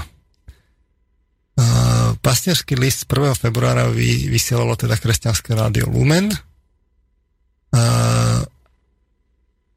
klip Aliancie za rodinu vysielali v rádiách, teda Fan Radio, Radio City a Roková republika. Na billboardoch sa, sa objavil teda billboard s fotografiou papeža Františka. Ku kampani sa nikto nepriznal. Uh, aj Aliancia, aj konferencia biskupov odmietli účasť na druhej strane začiatkom februára sa objavila billboardová kampaň proti referendum. Na plagátoch boli slogany JBM Alianciu za RDN. Mm. A bola tam požiadavka na odluku cirkvi od štátu. Reklamu zadala skupina podnikateľov, ktorí si želali ostať v anonimite. Čiže a vydali sa aj trička s rovnakým sloganom, čiže tam už tá, tá kampaň išla mimo tých etických štandardov celkom jednoznačne konečnom dôsledku tá, tá extrémnosť tej kampane pomohla z toho, z toho hľadiska uh, práve odporcom, nie podporovateľom. Tam to podľa mňa jednoducho uh, im, toto im nepomohlo. Nezvládli? To organizátori? No, no, bolo vidno, že, že tá organizácia, uh, že to nebolo tak dobre marketingovo zvládnuté. Uh-huh jednoducho to, ne, nebolo to dobre marketingovo zvládnuté. Hej, dobre. Plus viem si predstaviť, že jednoducho buď ani neustrážite a že jednoducho potom niekto niečo, ale toto im jednoducho neprospelo. Objavili sa informácie v denníku N, že sa kampaň zameriava aj na školy. E, aktivitu vyvíjali aj cirkevné školy, ale konferencia odmietla tú iniciatívu, že v tomto smere ona neko, nekoordinuje nejakú iniciatívu. A vo februári sa vyskytli aj prípady použitia miestnych rozhlasov. Začiatkom februára sa ešte pre úplnosť e, v schránkach v mnohých mestách objavil list od suseda Tomáša Bieleka. E, v skutočnosti letak financoval Inštitút Leva 13. a distribuovala Slovenská pošta. E, Čiže toto sú ale také skôr, by som povedal, z pohľadu e, z pohľadu um, akoby toho vplyvu tie rádia ani tak podľa mňa neza, nezavážili. Tá billboardová kampaň nepomohla. Uh, skôr to, čo zavážilo, bolo, že televízie odmietli vlastne kampaň uh, vysielať. A samozrejme potom boli dôležité internetové denníky. Takže v internetových denníkoch um, tam bolo vidno, že, že podľa mňa tie, uh, tie zohrali kľúčovú rolu v tej, tej to formovaní tej verejnej mienky. Uh, sme privie, uh, priniesol rozhovor so sociologičkou Jarmilou Filadelfiovou, rozhovor mal názov Tradičná rodina neexistuje, tvrdí sociologička Filadelfiová. Keby som to zhrnul, ten rozhovor s ňou sa objavil aj v denníku SME, aj v Pravde. Keby som to zhrnul, tak ona hovorila, že forma rodiny sa mení v čase, pojem rodina sa zmenil a vlastne tradičná rodina neexistuje. Čiže z toho implicitne vyplýva, že ani nemôže mať teda ten problém. Uh-huh. Naopak dochádza k pluralizácii, je to spôsobené kultúrnymi zmenami a my by sme to vlastne nemali posudzovať. Naopak by sme to mali rešpektovať, nech je to akokoľvek, nemôže ísť teda o zánik, mali by sme nasledovať svetový trend. Tie, tie formy rodiny sú naozaj ako pluralitné, že sú veľmi rôzne. Uh-huh. Čiže k tomu ste sa ale inak aj vyjadrovali. Tomu som sa, relácii, aj, tomu som sa aj vyjadroval, takže nemusím sa k tomu ďalej vyjadrovať. E, ale nič menej zaznie tam vlastne dôležitý rozhovor so sociologičkou, ktorá robí v, v, v, vo výskumnom ústave zriadenom vlastne vo verejnej správe ministerstvom práce, sociálnych vecí a rodiny, ktorá vlastne hovorí, že tradičná rodina, že to, to vlastne neexistuje a že, že, že nie je rodina v kríze. No, to je veľmi dôležité.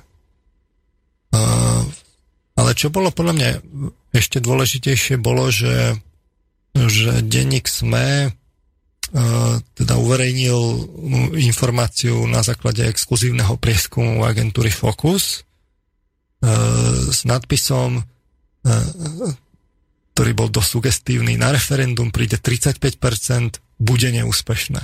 Exkluzívny prieskum z 29. januára, čiže týždeň pred referendum.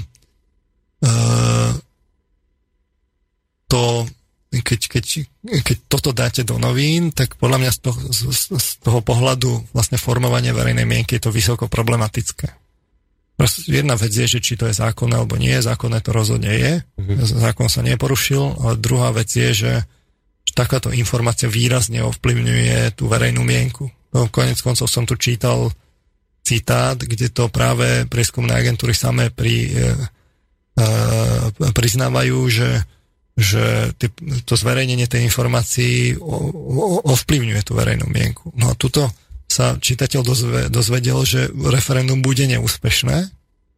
A bude neúspešné prečo? No lebo príde na iba 35% ľudí. Uh-huh. Druhá vec je, či to je pravda alebo nie, ale uh, v denník sme podľa môjho názoru vlastne uverejňoval práve také názory odborníkov a tak, ktorí, ktorí vlastne ukazovali, že, že že to referendum nie je dobre vyhlásené, je od, proste jednoznačne sa po, postavil na stranu práve odporcov. Uh, a ešte, ešte zaujímavé to bolo potom uh, v deň referenda, mali tam práve tú rubriku minúta po minúte, tam som si to čítal a som nechcel veriť vlastným očiam, tam boli také, len sa k tomu nedá dopatrať spätne, uh, ale bol tam, bol tam bol tam, uh, bol tam napríklad uh, taký nadpisok, že ani väzni v, Le- v Leopoldove ne, ne, nechcú voliť. Hej? Tak toto, keď, keď si pozriete v sobotný pekný deň a teraz máte referendum, pozriete sa na internet a tam prebieha, že, že tam nejde voliť, tam sa nejde voliť a tak mm. ďalej a ani väzni v Leopoldove nechcú. Uh-huh tak to samozrejme tiež ovplyvní tú verejnú mienku. Myslím, že na referendum sa nevzťahovalo moratórium, či áno? Nie, nie, nevzťahovalo. No, čiže je to potom v poriadku. Ako, opäť, z, to, z toho zákonného hľadiska to je v poriadku. No. Druhá vec je, či je to korektné eticky. Lebo ak ide o to, že, že zo všetkých tých volie práve referendum má práve tú, tú, to kvorum 50%, čiže tá, tá protistrana hrala na to, aby tam tých 50% jednoducho neprišlo. No však druhá strana mala tú istú možnosť hrať na to, aby prišli. No ne? však veď, veď dobré, ale otázka je, že aká, aká, je, aká, je, úloha, ak, aká je úloha médií. Že, uh, mne sa zdá, že ten, ten denník vlastne sme práve v tomto smere sa postavil na tú stranu, v súlade so svojou uh, ideovou profiláciou sa postavil na jednu stranu a teraz otázka je, či to je správne alebo nie je správne. Hm. Áno? No, pokračujte. Ja tu mám tiež jeden uh, preskum, ja ho potom prečítam, keď vy... Keď, no, skúste či, či môžem, lebo no, ja som vám našiel na portáli Postoj, musím povedať, to je kresťanský portál, uh, ale taký skôr liberálnejšie kresťanský, nie tak, nie tak nejak fundamentálne poňatý. To, je, to je ten portál, ktorý teraz sa pohráva s myšlienkou založenia konzervatívneho denníka, už sa mi vidí, že aj vyzbierali potrebné peniaze. No, skrátka dôležité, tam, že tam vyšiel článok, ktorého autorkou je Terezia Rončáková, to je pani, ktorá pôsobí ako vedecká pracovníčka na Katolíckej univerzite v Ružomberku. A ona si vám dala tú prácu, že v čase od 12. januára do nedele 16. januára sledovala mediálny diskurs, Počkajte chvíľu, vidím, že niekto volá, za chvíľku vám zdvihnem telefon, zavolajte o chvíľočku, dobre? Uh, ona vám sledovala mediálny diskurs za ten týždeň a podrobila ho také obsahovej analýze a sledovala náboj publikovaných textov, či je pozitívny, negatívny, neutrálny, ich tému a argumentačný základ a do vzorky si vybrala printové a internetové médiá, konkrétne ZME, Pravdu, Denník, N, Týždeň, Postoj a je to tak. A vyšli vám aj za ten týždeň takéto zistenia. Poprvé sledovala počet textov v jednotlivých dňoch, tak za ten týždeň sa objavilo v týchto spomínaných médiách dokopy 46 textov. To boli komentáre, prevzaté správy z agentúr, proste všetky texty dokopy 46 počet textov v jednotlivých médiách, e, takže z toho je vyšlo, že spomedzi sledovaných médií boli v danom týždni najaktívnejšie denníky ZME a Pravda, za nimi denník Gen, čo je v porovnaní s webmi vzhľadom na periodicitu prirodzené. Denník sme tam mal 13 článkov, podobne 13 článkov Pravda a denník Gen 9. A ďalej, a toto je to dôležité, sledovala náboj textov, či boli negatívne písané alebo pozitívne, tak z toho je vyšlo, že náboj sme určovali na základe celkového vyznenia textov. Pýtali sme sa pritom, aký postoj zaujíma autor voči referendu, teda voči jeho potrebe ako takej, voči jednotlivým referendovým otázkam, voči jeho iniciátorom a propagátorom a podobne. Väčšinu textov sme kvalifikovali ako negatívne naladených, bolo ich 54%, pozitívny náboj mala šestina textov. Negatívny, negatívny náboj za ten týždeň bol 25% negatívnych článkov, 14% pozitívnych a neutrálnych bolo 7. A dokonca to rozpísal aj na jednotlivé médiá, takže vám to vyšlo takto. Že negatívne písal portál, je to takto internetový portál 100%, všetko, čo napísal za ten týždeň, tak 100% len negatívne veci. Denigen napísal 33% negatívnych článkov, Ďalej bol Postoj, to je ten kresťanský portál, ten mal negatívnych 0%, nič ne, negatívne nenapísal. Pravda, negatívne 85%, sme 46%, týždeň 50%. Zaujímavé je, ako písali pozitívne, tak je to tak písalo negatívne 100%, pozitívne 0. Denigen 33% negatívne, pozitívne 0. Postoj 0% negatívne, pozitívne 100%. Pravda, 85% negatívnych článkov, 0% pozitívnych. Smečko malo 46% negatívnych, 8% pozitívnych. Týždeň bol najlepšie na tom, 50 na 50, 50 pozitívnych, 50 negatívnych. A ešte tam máme kolónku neutrálny, tak je to tak nič, žiadny neutrálny článok. Denník N mal 67% neutrálnych. A oni za neutrálny brali to, keď bola nejaká anketa, dali obidvom priestor stranám, čiže, neu, čiže Denigen mal 67% neutrálnych, postoj 0, pravda 15%, sme 46%. Toto som chcel ešte doplniť. Ale to bolo, to bolo za týždeň od, uh, skrátka ešte, ešte predreferendový týždeň, to bol nejaký, nejaký mesiac asi pred referendum, toto sledovala. Ale ako na doplnenie som chcel ešte toto. Priznám sa, že aj ja by som rád urobil takú analýzu a toto sú presne percentá, ktoré by som očakával zaujímavé by bolo k tomu návštevnosť si zobrať. Čiže tam hm, je to práve to smečko, ktoré má tú návštevnosť najvyššiu, čo sa týka spravodajstva. Denník N, ten sa držal stranou podľa mňa z celkom hm, prozaického dôvodu, že uh, on je vo fáze budovania si svojej pozície, uh-huh. čiže on nemohol nejako vlastne markantne útočiť, to by bolo niečo, čo, čo, by, mu, čo by mu neprinieslo, neprinieslo vody, čiže on sa držal stranou. Mm-hmm. Skôr sa orientoval na také hlbšie analýzy, dlhšie texty. E, pamätám si, že tam bol, a teraz dúfam, že to bol on, že tam bol text o sexuálnej výchove, ktorý som aj tak e, vlastne ocenil, že sexuálog, nie, teda lekár tam hovoril, že že ako je to potrebné práve z toho lekárskeho hľadiska. Práve to smečko podľa mňa zohralo tú úlohu, že, že do toho referenda búšilo. Mm, takže v prípade sme iba to zopakujem, 46% článkov negatívnych, 0% pozitívnych. Počkajte, nie je zle, vravím, 8% pozitívnych, 46% negatívnych, 8% pozitívnych, 46% neutrálnych. No. No. A e, Čiže je to vlastne to potvrdenie, mm-hmm. celkom dobré potvrdenie toho, čo, čo hovorím. Uh, telefonát? Hej, no, tak ako si... viete, že vám... to som vám chcel povedať, lebo čaká posluchač, tak si dajte sluchadlá. Dobre. Dobrý podvečer, počujeme sa? Dobrý večer, tu je Marek Spršová. No, pozdravujeme, ja Marek. Ja pána Marmona dve krátke otázky k referendu a jednu konkrétne k tej učiteľke, čo ste na začiatok spomínali. Mm-hmm. Čiže tie dve krátke k referendu. E, prvá, ja by som sa chcel spýtať pána Marmana, že nakoľko percent podľa neho je reálne, že by nejaké ďalšie akékoľvek referendum, ktoré či už vyhlásia politici alebo občania, e, bolo by e, reálne úspešné, či už v týchto podmienkach alebo v trochu pozmenených. Uh-huh. A druhú podotázku k referendu.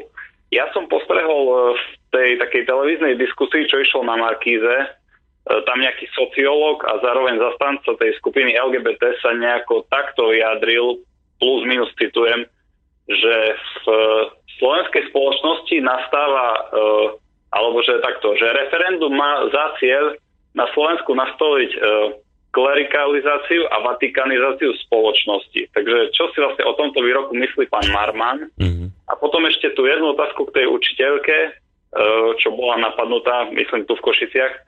Uh, čo, mám takú všeobecnú otázku, že prečo napríklad učiteľia alebo niekto za, za, zo zastupcov učiteľov nemôže vystupovať v takých médiách, alebo ako je napríklad, ja neviem, Zemavek, Slobodný vysielač, alebo ktorékoľvek iné médium, že či to majú proste nejako priamo zakázané, nejak cez ministerstvo školstva, alebo cez nejakého konkrétneho riaditeľa, alebo prečo vlastne nemôžu vystupovať v akýchkoľvek médiách, že majú to proste, sú nejako regulovaní, alebo existujú tam nejaké nepísané pravidlá?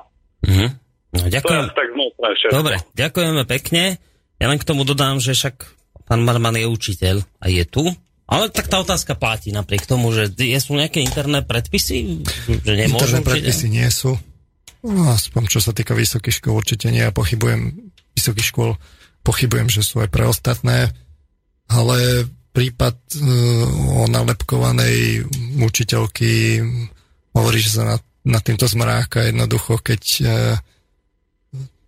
za chvíľu bude problém sem, sem chodiť e, hmm. pre učiteľov alebo písať do zema vek, čiže to je len otázka času, je to v podstate kampaň. Hej. Vysvetlil som ju na začiatku vráťme sa teda k tomu referendu. No, tam bola otázka, že či teda vôbec môže byť referendum. Tá prvá bola, či môže byť nejakým spôsobom úspešné v týchto podmienkach, aké tu momentálne máme. Na to sa pýtal poslucháč. No, ak niečo toto referendum ukázalo, tak e, ukázalo to, že, že každý subjekt si rozmyslí do budúcna, či bude referendum organizovať alebo nie. Hm. A a hlavne, ak nebude mať masívnu podporu médií, tak na to môže rovno zabudnúť. Uh-huh. Ak pôjde rovno proti médiám, tak, tak konec. Hovorili sme si o tých, o tých percentách z tých prieskumov, že uh, to, tú ochranu toho manželstva podľa toho prieskumu Focus z januára 2015 uh, súhlasí 85% voličov a a adopcie by neumožnil 74%. A teraz si zoberte, že s takýmito percentami vlastne v hlavách ľudí, tými deklaratívnymi, ale samozrejme podotýkam tam ten rozdiel, že je ďalej k Čínu. No, veď to som sa chcel chytiť, že to bude ale, asi vážnejší ale, argument ale, ako tie médiá, Ale máte nie? ešte aj akože podporu vlastne konferencie biskupov Slovenska, kde sa vlastne tak akože predpokladá, že ako, aký má ona vplyv a tak ďalej. Mm-hmm. A teraz, keď, keď médiá povedia, že nie, tak, tak nie. Vidíte, že, že nakoniec výsledok je, že 21%.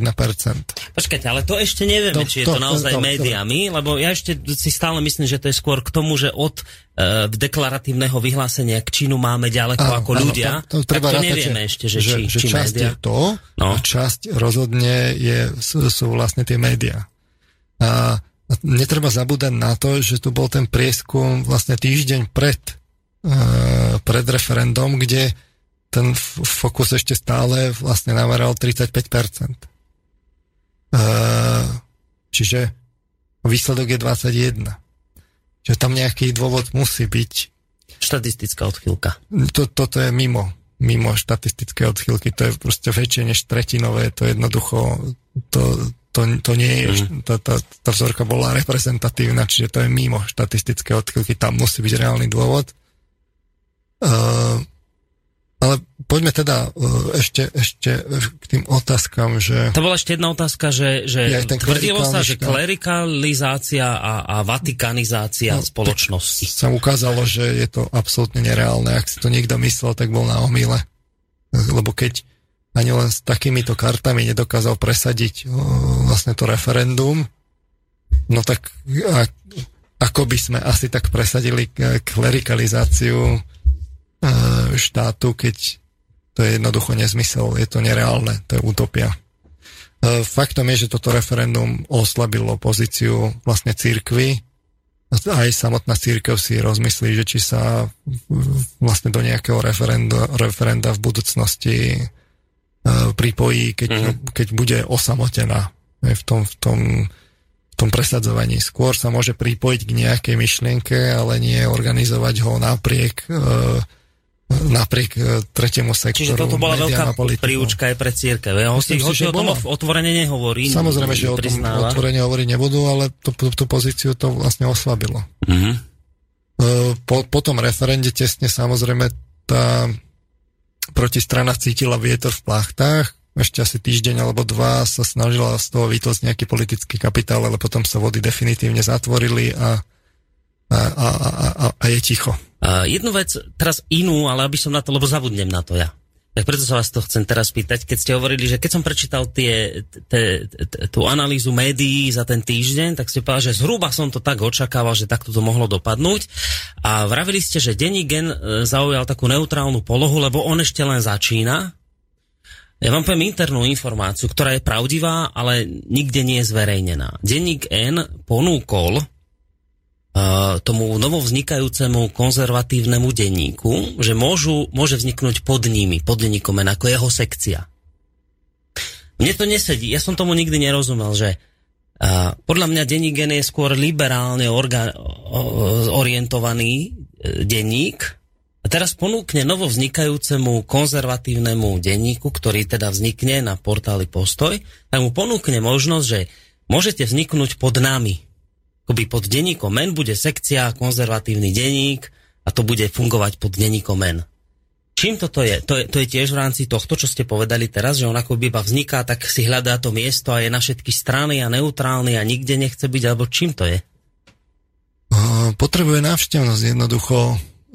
Tie komerčné pravidla nepustia, čiže on keď si buduje pozíciu a buduje si ju na preplnenom trhu v ťažkom prostredí, tak, tak ak sa to čo i len trochu dá, tak bude sa snažiť pod seba uh, zavesiť čo najviac, aby, aby v konečnom dôsledku, lebo o čo, o čo tam ide, aby v konečnom dôsledku Široké bola čo najvyššia návštevnosť, mm. čo najviac sa predalo reklamy, čo najširšie spektrum vlastne ľudí prichádzalo, lebo to je v konečnom dôsledku možné predať. Nej, takže pre komerčné denník je to dôležité mať alebo... širokú, široký záber čitateľov. Tam ten, ten, ten, to je tá nevýhoda tej začínajúcej uh, spoločnosti, že jednoducho musí hľadať ten priestor na trhu a aktuálne hľadať skulinky. Uh-huh. Dobre, to som chcel len tak mimo toho, ale teraz mi to dáva význam, keď to hovoríte aj v súvislosti s týmto prieskumom, že teda prečo oni v tom referende boli takí skôr neutrálni. Takže tento dôvod mi dáva, e, dáva logiku. Dobre, to som chcel len. No, uh, Čiže my teraz ideme hľadať čo? Odpoveď na to, že či tie médiá sú za tým, za tou zmenou nálad, alebo, alebo či to môže byť skôr tou ľudskou no teraz, nastavením? To, čo je dôležité ešte si povedať, je, že, že niekde tam hrá, hrajú úlohu práve tie zdôvodnenia tých vedcov. Ešte aj tí sú tu, no. A tí lebo, boli také dve strany lebo, zazdeli.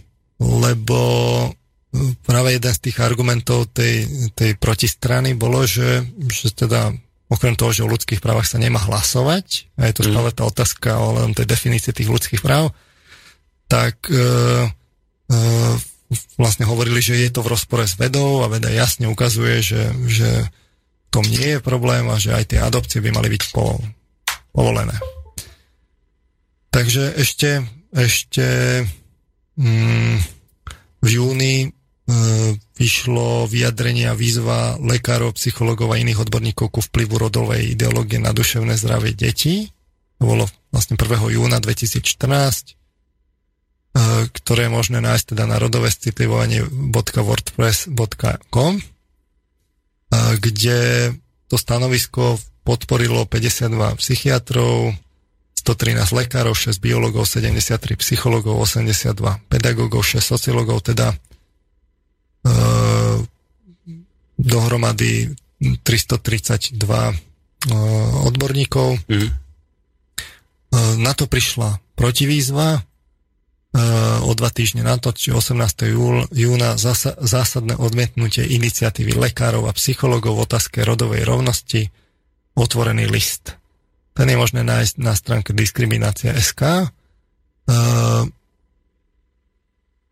To podporilo, teda list napísalo 5 signatárov a podporilo 140 e, akademikov a odborníkov z praxe keď to ale porovnáme z hľadiska, čo podľa mňa dôležité, z hľadiska vyrovnanosti medzi prírodnými a sociálnymi vedami, tak v tom prvom je to zhruba vyrovnané, 171 boli prírodné vedy, 161 sociálne vedy. V tomto je to nejaký čas dozadu, ne, nekontroloval som to aktuálne, v tomto je teda bolo tých 140 akademikov, samozrejme boli tam aj e, ľudia, čo boli čo, čo, čo, čo neboli odborníci, čo boli sympatizanti, ale keď zoberieme len tých akademikov a odborníkov z praxe, tak iba 6 bolo z prírodných odborov. Mm-hmm. Zvyšok boli, boli sociálne vedy. No a teraz zaujímavé je, že čo z toho vyplýva? Že vyplýva z toho, že teda veda v tomto zmysle nie je celkom jednotná, čo sa týka sociálneho citlivovania, už vôbec ako otázka sociálneho, teda rodového citlivovania, pardon. Uh, lebo ten like nemôže vedieť o ohľadom tých odborných diskusí, že čo tam vo vnútri prebieha, musel by byť odborník. Uh, chcem sa práve k tomu dostať, že, že by sme si to rozobrali, že čo je, čo je vo, vo vnútri. Uh, ale keď sa na to pozrie, a som to hovoril aj v, tej, e, v tých reláciách pred referendum, že keď sa na to pozrie, tak nezau, nezaujate, tak musí povedať, no tak je tu asi problém, že, že ani tí veci si uh, v tom uh, ne, nemajú ako jednotný názor. No, samozrejme, že obidve strany hovoria, že tá druhá teda nemá pravdu, mm. ale ten, ten like zvonku jednoducho musí, by mal k tomu dospieť, lebo tie počty sú naozaj vysoké, že 332 na jednej strane, 140 na druhej, a to sú len tí, ktorí vlastne sa podpísali. To už sú dosť veľké počty a sú mhm. tam naozaj aj akademickí uh, vedci uh, aj na jednej, aj na druhej strane. Aj, aj kapacity, samozrejme. Uh, čiže aj profesori, aj docenti, aj odborní asistenti. Čiže na obidvoch stranách. Uh, ale to, čo je zaujímavé na tom, je to, že do médií sa pred referendum, lebo toto sa udialo ešte hlboko pred referendum, ale, ale do médií sa tesne pred referendum dostala len jedna strana. Uh-huh. Tá protistrana. Teda tí vedci, ktorí tvrdili, že rodové citlivovanie... No, že, to je, že, že to je vlastne prirodzený proces Hej. a už je to uh-huh. uh, v že, že, že to už je vlastne e, vedou preukázané, že to tak byť má a tak ďalej. A možno sa médiá nedostali k tomu druhému, viete, že nevedeli no. o tom, že niečo také vzniklo. No. Tí, tí druhí veci, ktorí opak tvrdili. No, museli o tom vedieť, keďže tam, keďže tam bolo napísané zásadné odmietnutie iniciatívy lekárov. To, tomu neverím, že to nevedeli. Čiže práve na spomínanom denníku Pravda bola vlastne tlačová, bola, bol záznam z tlačovej konferencie, kde, ktorý mal názov, že akademici varujú pred manipuláciou s rodovou ideológiou. Bolo to aj na teraz SK, bol tam aj krátke video z tlačovky. Znelo to Slovenská akadémia vied odmieta manipuláciu s rodovou rovnosťou. Čiže tu vidno, že do tých internetových denníkov sa dostala len jedna strana. Čo je vlastne veľmi zaujímavé, lebo, lebo tu zrovna máme dve strany a nedá sa to obísť.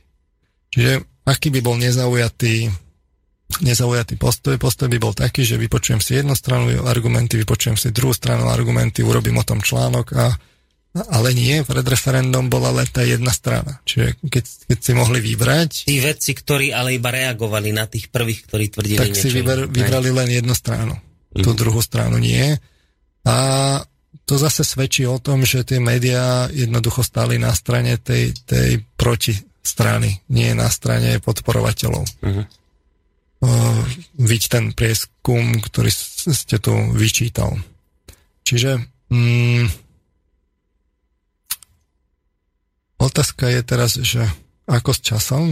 No, pokračujeme. Urobíme to tak, že dáme ešte pol hodinku, pridáme, takže sa nemusíte ponáhľať. Chcete hrať? Ešte, uh. ešte nie, ešte si, ešte dačo povedzte.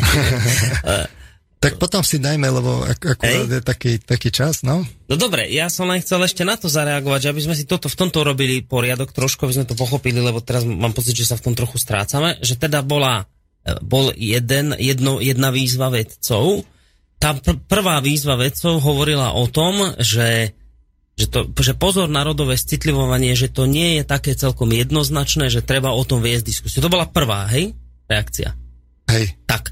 A potom vznikla druhá reakcia vecov iných, ktorí reagovali na týchto prvých vecov a tí tvrdili, že rodové citlivovanie je v poriadku, uh, treba sa tomu prispôsobiť a je to normálna vec. Ale médiá prevzali len týchto druhých vedcov. Áno. A tých prvých nie, na ktorých tí druhí reagovali. No a to si tie médiá nevšimli, že tí druhí reaguje na tých prvých, že toto médiám niekde udrelo do očí? No to je veľmi dobrá otázka na, na nesprávneho adresáta. Dobre, lebo, lebo viete, keď sa to začína slovami, že musíme zásadne odmietnúť a teraz, že... že... No to ja tvrdím, že sa to nedalo nevšimnúť. Že, že z toho, čo tam, ako to bolo koncipované, že sa to práve nedalo nevšimnúť. Čiže to bol zámer nevšimnúť. No, to, to, jednoducho, to je zaujatosť, inak sa to nedá vysvetliť. Dobre, tak poďme si až teraz zahrať, keď už to máme väčší poriadok a vidím, že sa nám niekto snaží dovolať, tak vydržte chvíľu a po pesničke si zoberieme vás na telefónu linku. No, tak sa počujeme opäť. Ako sme už naznačili, dnes teda budeme v tejto relácii pokračovať ďalej. Vyzerá to tak, že do 19. hodiny 30. minúty. To znamená, že vy, ktorí máte nejakú otázku k tomu, o čom sa tu dnes s pánom doktorom Petrom Marmanom, vysokoškolským pedagógom a psychologom rozprávame, môžete zareagovať na maili studiozavináčslobodnyvysielac.sk. Vidím, že tam máme mail od Petra, o chvíľočku sa k nemu dostaneme. Ale videl som, že aj pred pesničkou nám nejaký poslucháč, možno poslucháčka telefonoval na naše číslo 048 381 0101, presne tak volá. Vedete si sluchadla, no už máme poslucháča na telefónnej linke, uvidíme, aká otázka, zaznie príjemný dobrý podvečer. Dobrý deň, v rade by som chcel veľmi poďakovať pánovi Marvanovi za tieto relácie. Sú úplne super, otvárajú oči a je to niečo, čo, čo, s čím sa nestretol inde. Takže veľká poklona. A chcel by som sa spýtať na jeho názor ohľadom aktivity 9x9 eh, alebo 9x9 ohľadom toho referenda, že či by to nejako vedelo komentovať, lebo ja stále čakám, že, že to nabere nejaké otačky a že sa čo si tam bude diať, ale ono to stále nejak odsúvajú a, a nejak sa akoby nevedeli pohnúť z miesta. Či by vedel poradiť nejakým spôsobom, že jak by to mohlo dostať vietor do plachiet. Mm-hmm. Ďakujeme veľmi pekne. Ďakujeme. Majte sa do počutia. Takto sa mi to páči, takéto poslucháčské otázky, že si poslucháč premyslí dopredu, opýta sa krátku, jednoznačnú, dobrú otázku. Ďakujem vám veľmi pekne naozaj za túto otázku, za tento poslucháčsky ohlas. O aktivite 9x9 viete? No práve, že neviem, tak ah, neviem ani zodpovedať. No dobre, tak ale môžete zodpovedať to, že jednoducho teraz to nejako stagnuje, že lebo však tí ľudia, ktorí organizovali referendum, hovorili teda v tých úvodných fázach o tom, že je to úspech, že však pomaly, neviem, milión ľudí e, sa im vyjadrilo k tomu, že jednoducho áno, sú s protiregistrovaným partnerstvom a tak ďalej, že na tom sa dá jednoducho stávať, budovať, že to je veľkú väčšinu ľudí majú za sebou, že samozrejme musia teraz e, z toho vydedukovať nejaké závery a tak ďalej. No a poslucháč má teraz ale pocit, že nejako to všetko stagnuje, stojí, že tí organizátori teraz sú takí zakriknutí, nič nerobia. Možno očakával nejakú väčšiu aktivitu z ich strany, aj keď po neúspešnom referende. Tak sa teda pýta, že, že či by ste nevedeli poradiť, ako by sa nejak znova ozvali, rozhýbali, aby tieto témy nezanikli, ktoré sa rozprúdili referendum. Ja tak smerujem k tomu, že to by malo byť vlastne vyplynúť z tej vedeckej diskusie. Uh, najskôr by sa to malo ujasniť tak vedecky, že ako to presne je. Potom by sa to malo uchopiť práve v iniciatívach. A na druhej strane vidím tam problém, že, že aj tá veda podlieha tej, tej mediálnosti a je, je využívaná. Viď, viď vlastne tu, tá výzva proti výzva Uh, ja som naozaj v mainstreamových médiách nezaznamenal informácie pred referendum o tej, o tej pôvodnej výzve, aj keď som ich tam hľadal. A bavíme sa o mainstreamových o médiách, lebo myslím, že alternatívne médiá toto určite túto informáciu priniesli. Mám pocit, že aj kresťanské portály rôzne o tom no, informovali, ale, ale mainstreamové médiá zrejme nie. Návštevnosť tých, tých, mm. tých médií, hej? že, že ten, ten impact. Hej. A tam je to nepomerné. Čiže Uh, preto hovorím o tých mainstreamových a tam som to jednoducho nezaznamenal. Uh-huh.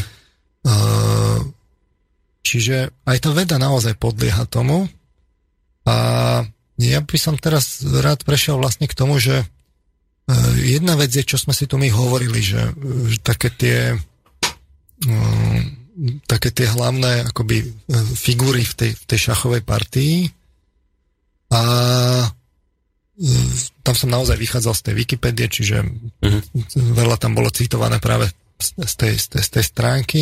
Pridal som tam e, niečo ohľadom práve tej vedeckej časti, ktorá podľa mňa bola dôležitá, lebo to bol argument, na ktorý ľudia jednoducho musia počúvať, že taž, také, ako to je vedecký, tak alebo ona. Keď to veci povedia, tak ľudia majú Keď to veci povedia, to prijať, tak hej? veda má rešpekt uh-huh. a Ehm, a, a ovplyvňuje to jednoducho ten názor mm-hmm. a, mhm. ten, a ten postoj. Jasné.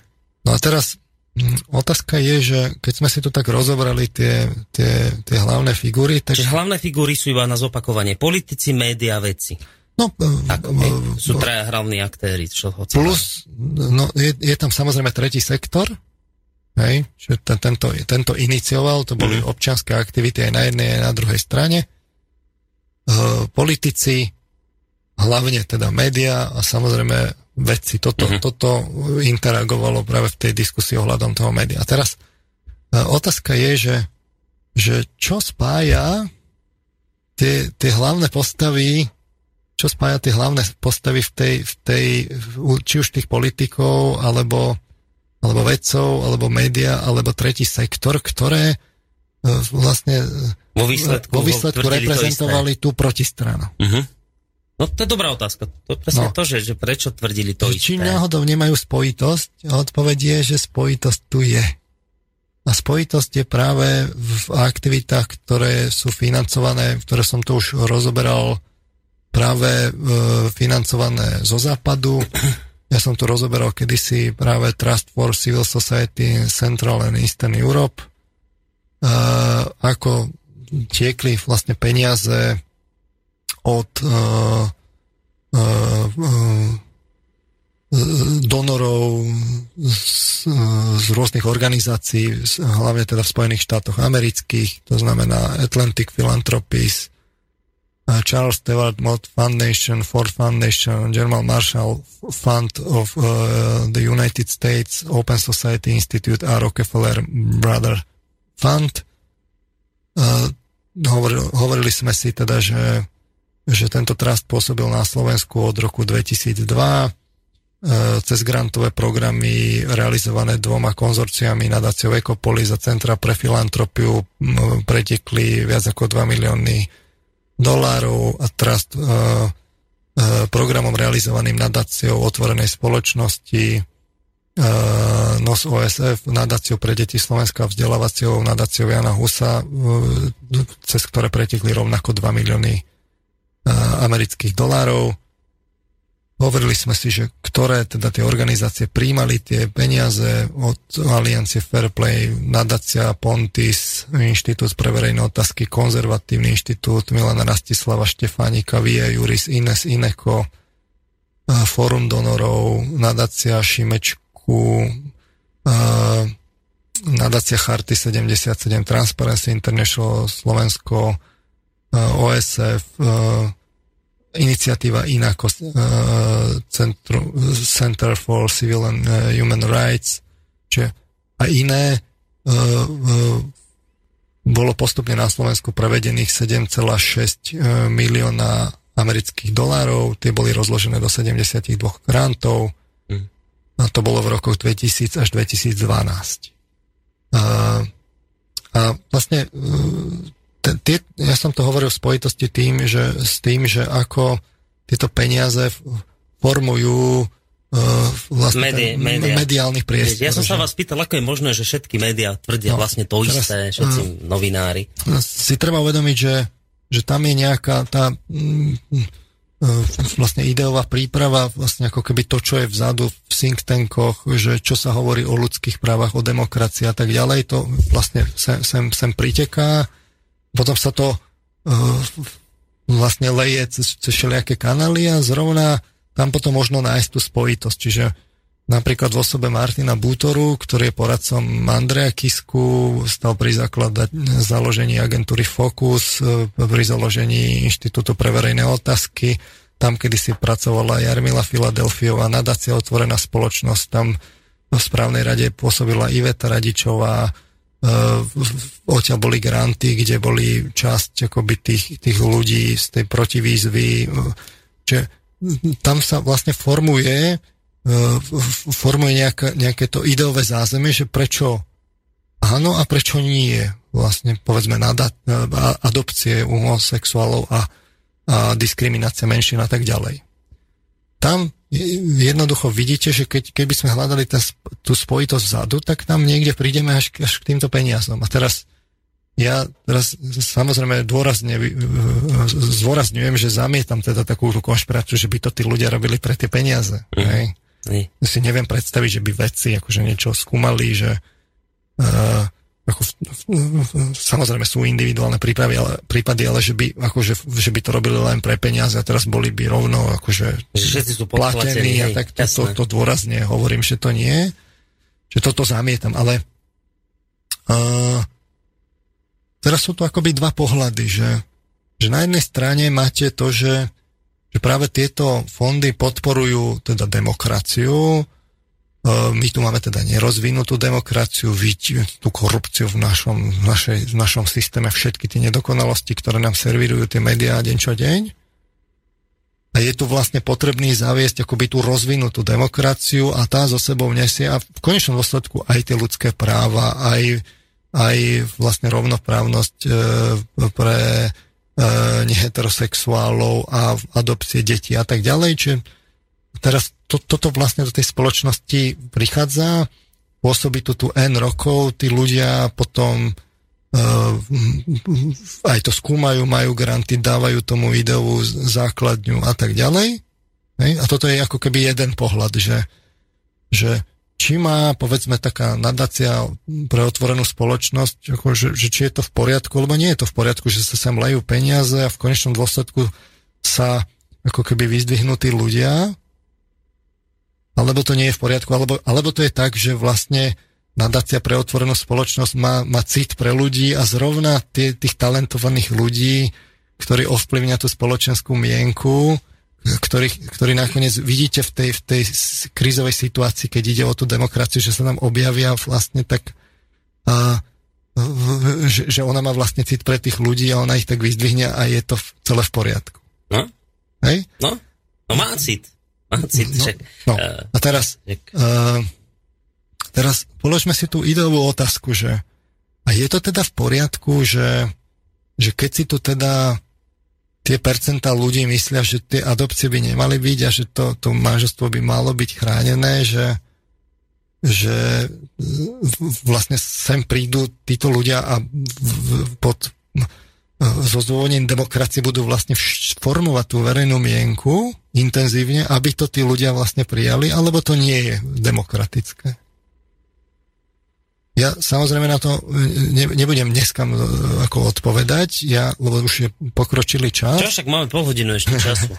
A, e, ale chcel som vlastne podotknúť, že, že je to takáto otázka, že, že na jednej strane máte teda to čo, to, čo tu je v tej kultúre lokálnej, to, čo si tu ľudia myslia, a môže to byť kľudne súvisieť s, nejakou, s nejakými tradíciami a s kultúrou, ktorá tu je,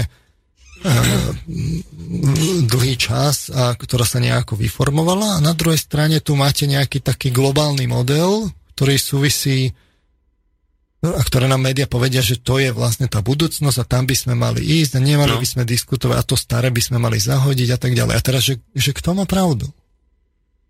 A e, a, a, a, a, a je to teda v poriadku, že potom sem sa lejú takéto veľké peniaze, ktoré to vlastne formujú celú tú spoločnosť a vedujú iným smerom, než na ktorý je ona zvyknutá? Je to v poriadku, pokiaľ sa prezentujú správne hodnoty, ktoré majú spoločnosť akoby v dobrom slova zmysle citlivovať. Teraz mám príklad, lebo toto je také komplikované, čo som povedal. Kedy si dávno naši starí otcovia, keď ich staré matere nepočúvali, šľahli im neviem čím po nohách a bol pokoj. Ženy sa bežne, keď sa nevedeli spratať do kože, dostali jednu poza uši. To vidíte ešte v tých starých filmoch, kde chlapi sa chvália tým, kto ako viac bije svoju ženu. A, a niekto musel prísť a akoby toto z tej spoločnosti vykoreniť. Tiež to bolo v tradícii, tiež to žilo v tradícii ľudí a, a, a nebyť toho, kto by s tým začal bojovať, tak to tu možno máme dodnes.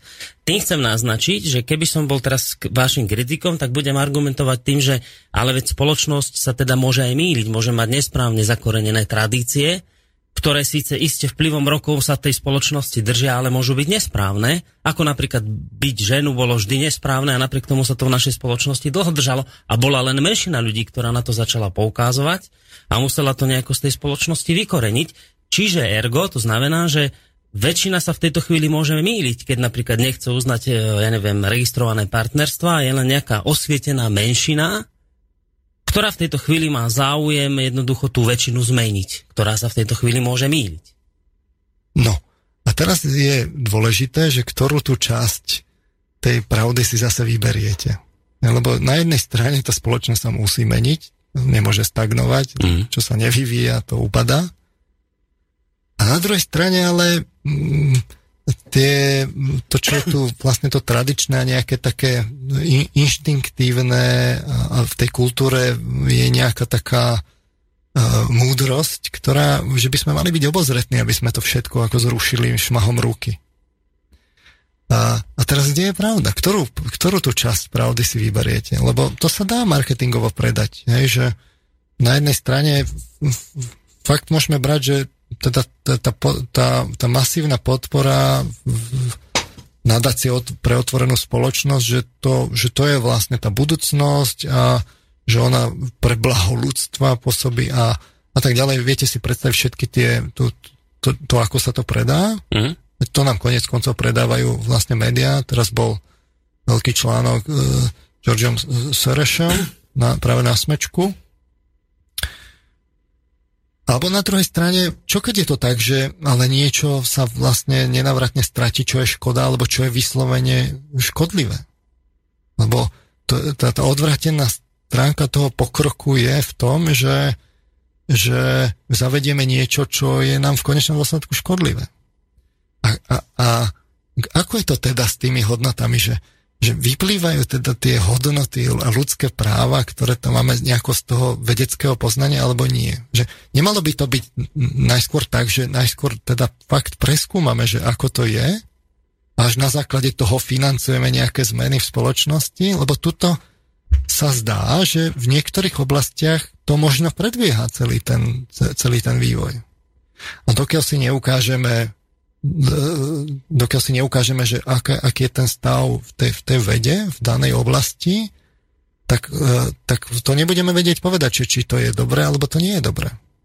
Uh-huh. si môžete vybrať Viete, že... Ka, ka, ja rozumiem, čo hovoríte, že, že my sa teraz ako my, my ja to teraz Ne, ja to teraz nezodpovedám, hej, ani netvrdím, že to je dobré alebo zlé, no. ja len hovorím, že ale že ten vplyv tej, hlavne teda nadácie pre otvorenú spoločnosť a, a tých fondov za ňou je, je enormný v tej slovenskej spoločnosti. A teraz netvrdím, že či, či, či to je dobré alebo zlé. Mm-hmm. Dobre, rozumiem, ale túto otázku nebudeme teraz odpovedať. Tu, na tu budeme hľadať odpoveď v budúcej relácii. Na to tak? budeme hľadať. Dobre, ale teraz, aby ešte sme, lebo ja ešte s vami nechcem skončiť. tak teraz toto, že... Dobre, a na túto otázku môžeme teda si pokúsiť odpoveď, nájsť, že uh, bolo to teda tak, že, že o tú zmenu myšlienkového prúdu, že to, čo si ľudia mysleli a to, čo v reále, ako to dopadlo nakoniec inak, diametrálne inak, Môžu za to teda médiá? Už to viete z istotou povedať, že toto, že to, to nastavenie ľudí, lebo teda Fokus urobil prieskum, vyšlo, že drvivá väčšina ľudí je proti registrovaným partnerstvom. Realita je taká, že drvivá menšina je proti tomu, podľa toho, podľa toho referenda. A teraz sa vás pýtam, a za toto môžu teda médiá? Média preprogramovali ľudí podľa vás? Ja si myslím, že ten, a teraz ja nemám na to exaktnú odpoveď, ale myslím si, že ten rozdiel v tých percentách oproti tej deklarácii a vo výsledku je príliš veľký. To je jedna vec.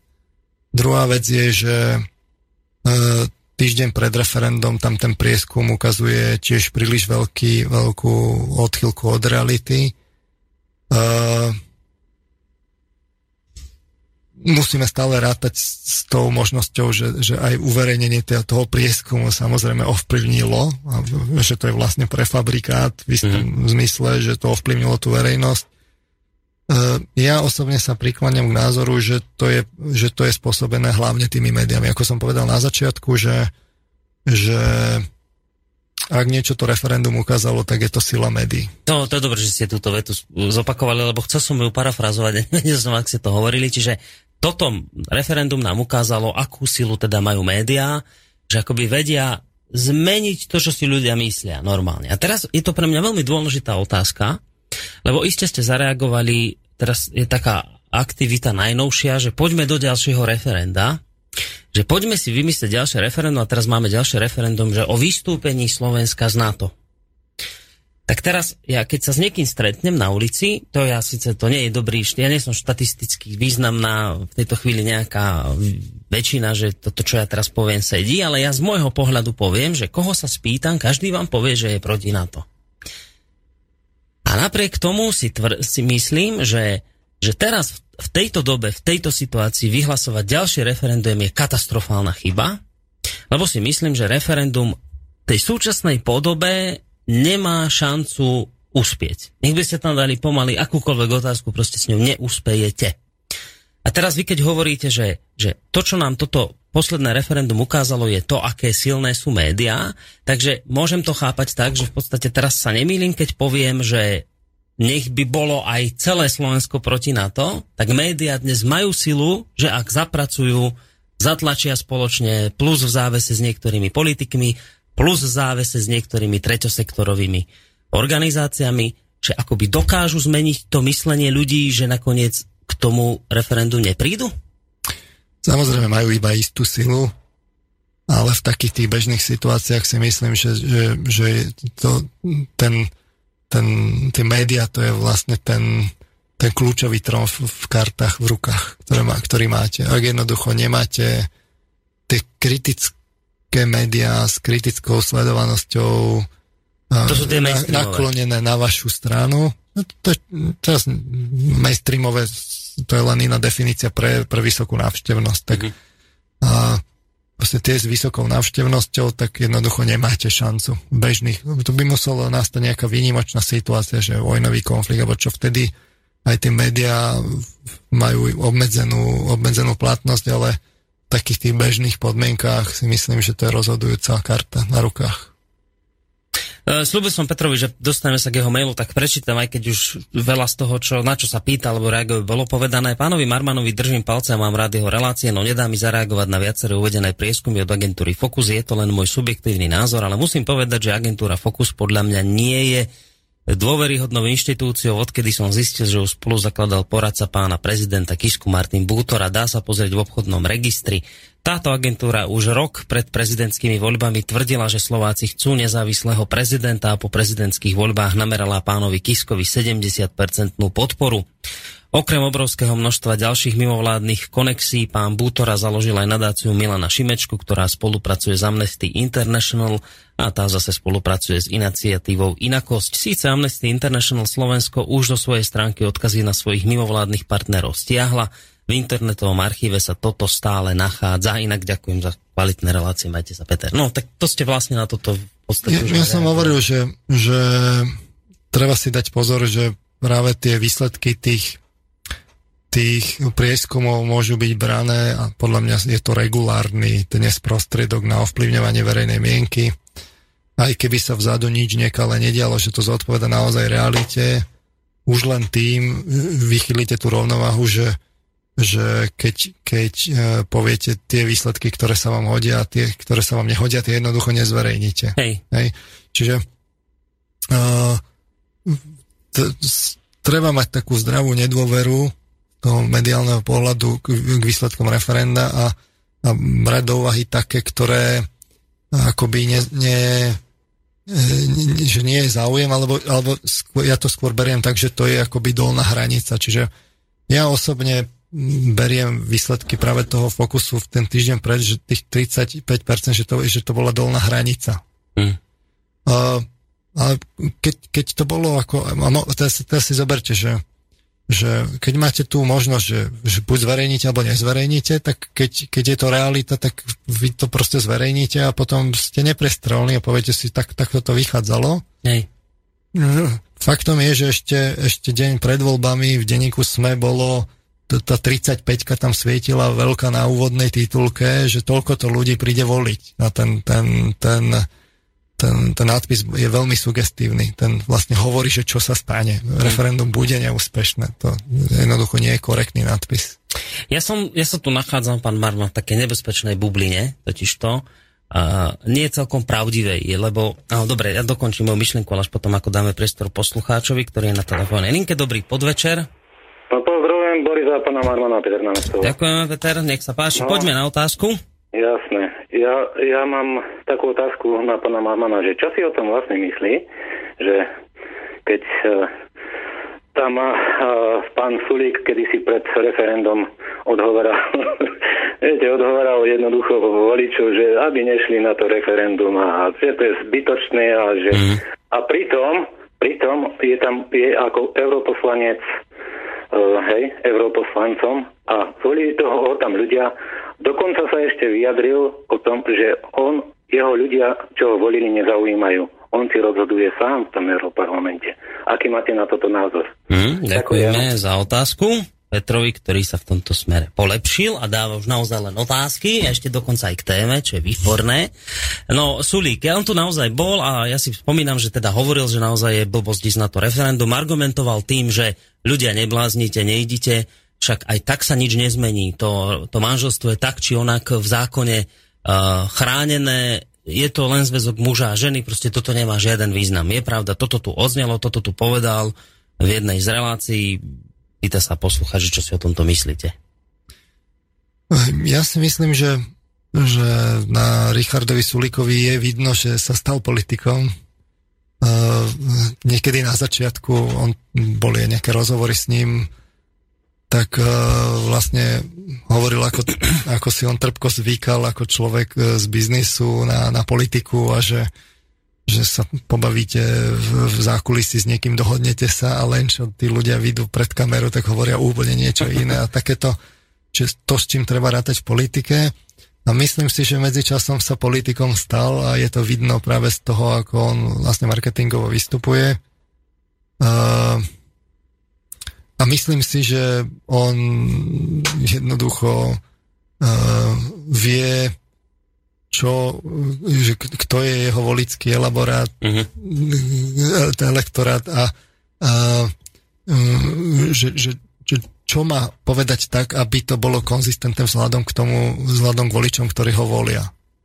A on jednoducho si mohol mysleť, čo, čo, čo si chcel. Uh-huh. On uh, čelí existenčným problémom, čo sa týka zvoliteľnosti strany a jednoducho on nemal na výber a musel hovoriť to, čo hovoril. Uh-huh. Musel nájsť nejaký zrozumiteľný, rozumne vysvetliteľný dôvod, prečo ľudí odhovárať od referenda, lebo jednoducho tá jeho voličská základňa uh-huh. tomu No to, to, by si, to by si podpísal Orťo smrti pre svoju stranu, keby, keby hovoril niečo iné. Hej. Takže na ňom už vidno, že politik vie, čo má hovoriť vzhľadom k tomu mm-hmm. ľuďom, ktorí ho volia. Dobre, to k Sulíkovi a teraz k tej nebezpečnej bubline, v ktorej sa ja nachádzam. Totiž to ja vychádzam len z názorov väčšinou, ktoré sa dočítam buď u nás na Facebooku, alebo niekde na stránke, prípadne uh, počujem názory poslucháčov v telefóne, píšu mi maily. Z tohto, čo sa ku mne dostáva, mám pocit, lebo často píšu poslucháči, my už neveríme mainstreamovým médiám, tým hlavnoprúdovým, tým veľkým, ktoré majú veľkú počúvanosť. Mnohí mi tvrdia, že televízor už ani nemajú, rádio nepočúvajú, okrem slobodného vysielača samozrejme a tak ďalej. Čiže ja som nadobudol ex, iste milný zrejme názor, že, že toto sa akoby tak začína v spoločnosti rozrastať, že ľudia akoby, že stráca sa tá taká tá, tá slepá dôvera voči tým veľkým médiám, viete, že, že napísali to v smečku, tak je to pravda, napísali to v pravde, tak je to dvojnásobná pravda. A keď to ešte dala Markíza, no tak to je úplne pravda. No ale teraz z tohto, čo hovoríte, mi to vychádza, že ja teda žijem v úplne milnej predstave, že, že, že nie je to tak, že toto už na ľudí neplatí ako by už ľudia prekukli tú hru tých médií, že, že nie, že, že oni stále extrémne veľmi dôverujú médiám a to, čo sa v médiách povie, to je proste pravda. Um, to je taká dôležitá, zaujímavá otázka a ťažká otázka. Na jednej strane si myslím, že uh, práve ako uh, sú rôzne tie, tie kanály, mm. uh, z, ktorých, z ktorých prichádzajú informácie, je zrazu oveľa ľahšie dnes konfrontovať tie informácie, ktoré prichádzajú z realitou. Uh, to znamená, je, vy ste od pravdy vzdialení fakt pár klikov. Uh, a aj sa menia tie modely, ako, ako dnes pri, prichádzajú informácie k ľuďom. Už to nie je to, že kedysi ste prišli do stánku, kúpili ste si noviny a vlastne tie iné ste nečítali dnes si dovolím tvrdiť, že každý inteligentnejší človek si číta hneď viacero tých, tých, tých, tých denníkov a tam sa píšu rôzne veci a číta si aj, aj rôzne, z rôznych strán, ako, ako keby zameraní. Aj pravicový volič si číta, aj nepravicové médiá a tak ďalej aj overiť niečo zo zahraničia je podstatne ľahšie, aj povedzme to vidno na tej kríze z, z Ukrajiny, je veľmi ťažké upchať tú loď, aby ne, nešli tie, tie informácie, ja neviem, z, z, tej, z, tej, z tej proruskej strany na Ukrajine. Čiže na jednej strane je vidno, že, že, že tí ľudia sú prieberčivejší a aj tie technológie pokročili, že sa dostávajú rôzne informácie k ľuďom. Mm-hmm na druhej strane uh, vidno, že ten, ten, uh, to množstvo tých informácií vstúpa geometrickým radom a ľudia sú zahltení informáciami. Uh-huh. Aj sa menia tie, tie zvyky, že otvoríte mobil a tam vám chodia informácie a otvoríte si uh, ja neviem, notebook a idete si prečítať poštu a tak si pozrite, pozrite si prehliadať a strávite tam zrazu pol hodinu všeličím, sa, sa tam ako keby zabudnete. Tých, tých informácií je strašne veľa a, a z rôznych strán a veľmi veľa je komentátorov a tak. A teraz e, ako keby význať sa v tých argumentoch je čoraz väčší a väčší problém a zároveň aj e, akoby nájsť si ľudí, že, že im dôverujete, mm je čoraz väčší problém a vôbec, že, že už keď niekomu dôverujete, tak aj tak mu nedôverujete všetko. Je, čiže uh, sa, sa to mení. Teraz sme, sme, sme akoby svetkami práve zmeny tej paradigmy. No a uh, jeden z tých, z tých podľa mňa dôvodov, prečo je tá antikonšpiračná kampaň, je aj tá, že, že práve tieto akože v úvodzovkách konšpiračné médiá a môžeme si mysleť o ich ako keby vyrovnanosti kvality, čokoľvek jednoducho sú to také v poloamatérských podmienkách e, pripravované médiá a jednoducho to musí byť vidieť, že, že na, na tej úrovni kvality, že ona bude rozkolísaná. A na druhej strane stačí to na to, aby sa tie informácie šírili kritickým množstvom ako do do, do populácie a zrazu ten e, zrazu je veľký problém, že tie médiá, ktoré sú navyknuté, že, že túto dáme, toto dáme, toto dáme, zrazu to nefunguje a mhm. zrazu treba hľadať spôsoby, že, že ako to eliminovať. Jeden zo spôsobov je napríklad, že sa povie, že to sú konšpiračné, onalepkuje a dovidenia, to je, to je jednoducho uh, nekvalita a úplne zmeten, ako zmetené a tomu netreba veriť a tak proste nálepka. Druhá možnosť je povedať, že to je ruská propaganda. Hm. Hej, to, to, to je starý, dobrý, osvedčený spôsob, ktorý fungoval odjak živa. No. A, aj tak to nemá šancu. Ako, samozrejme, tie, teraz bude ten tlak, že bude pokračovať to nálepkovanie, aby sa čo najviac, ako keby to negatívnej energie sa tam vlastne prilepilo, mm-hmm. aby sa ľudia báli, že ako sa povie konšpiračné ruky preč. A na druhej strane tu aj tak bude uh, skupina ľudí, ktorá jednoducho to prekúkne a tých médiách sa to rozšíri, lebo tam sú tie väzby už, tie modely, že, že mám producenta a konzumenta, sa vlastne, to, to sú prekonané modely. Hmm. No, čaká nás asi zaujímavá doba. Vždy, keď sa menia paradigmy, tak sa dejú zaujímavé veci. A možno nás čaká, teda predpokladám, dúfam, že opäť zaujímavá diskusia, ale budeme pokračovať ešte v tejto téme, čo sme dnes načali, ale teda budeme hľadať odpovede No my si musíme no. v prvom rade odpovedať, že ako je to z toho vedeckého hľadiska, že, že čo, sú tam, čo je tam v tej vedeckej diskusii vzadu a toto som ja vlastne len chcel, lebo som hovoril o tých manipuláciách, to, to ste chceli, tak som niečo povedal ako keby z toho marketingového pohľadu, niečo mm. na spôsob fakt vrtieť psom. Mm-hmm. A ako, ako sa, tá, ako sa tie figúry rozmiestnili, kto koho eliminoval, vlastne ako. Mm-hmm a, ale teraz je vlastne otázka, že, že dobre vidíme tú spojitosť tam v tých hlavných figurách práve, ktoré sa zapojili počas toho referenda nie len to, tam samozrejme bola ko, kopa takých tých akoby e, vybraných e, ľudí, ktoré samozrejme s týmto nemajú nič spoločné, ktoré podporia názor a rozšíria názor a tak ďalej, ale tie hlavné figúry sú zhruba tieto. Mm-hmm. A aby sme si odpovedali, že či teda ten vplyv peňazí je pozitívny alebo negatívny a asi nebude len taký alebo taký, ale bude to nejako zmiešané, tak si mm. musíme najskôr povedať, ako je to teda v tej, tej vedeckej literatúre musíme si to povedať nepredpojate a to je samostatná relácia. Tak, ja sa na ňu v každom prípade teším. Ešte taká technická informácia. Posluchači sa ma pýtajú, mnohí mi píšu maily, že čo je s pánom Čalovkom. Pán Čalovka má teraz nejaké zdravotné problémy, musí sa podrobiť aj jednej také nie veľmi komplikovanej, ale predsa len operácii.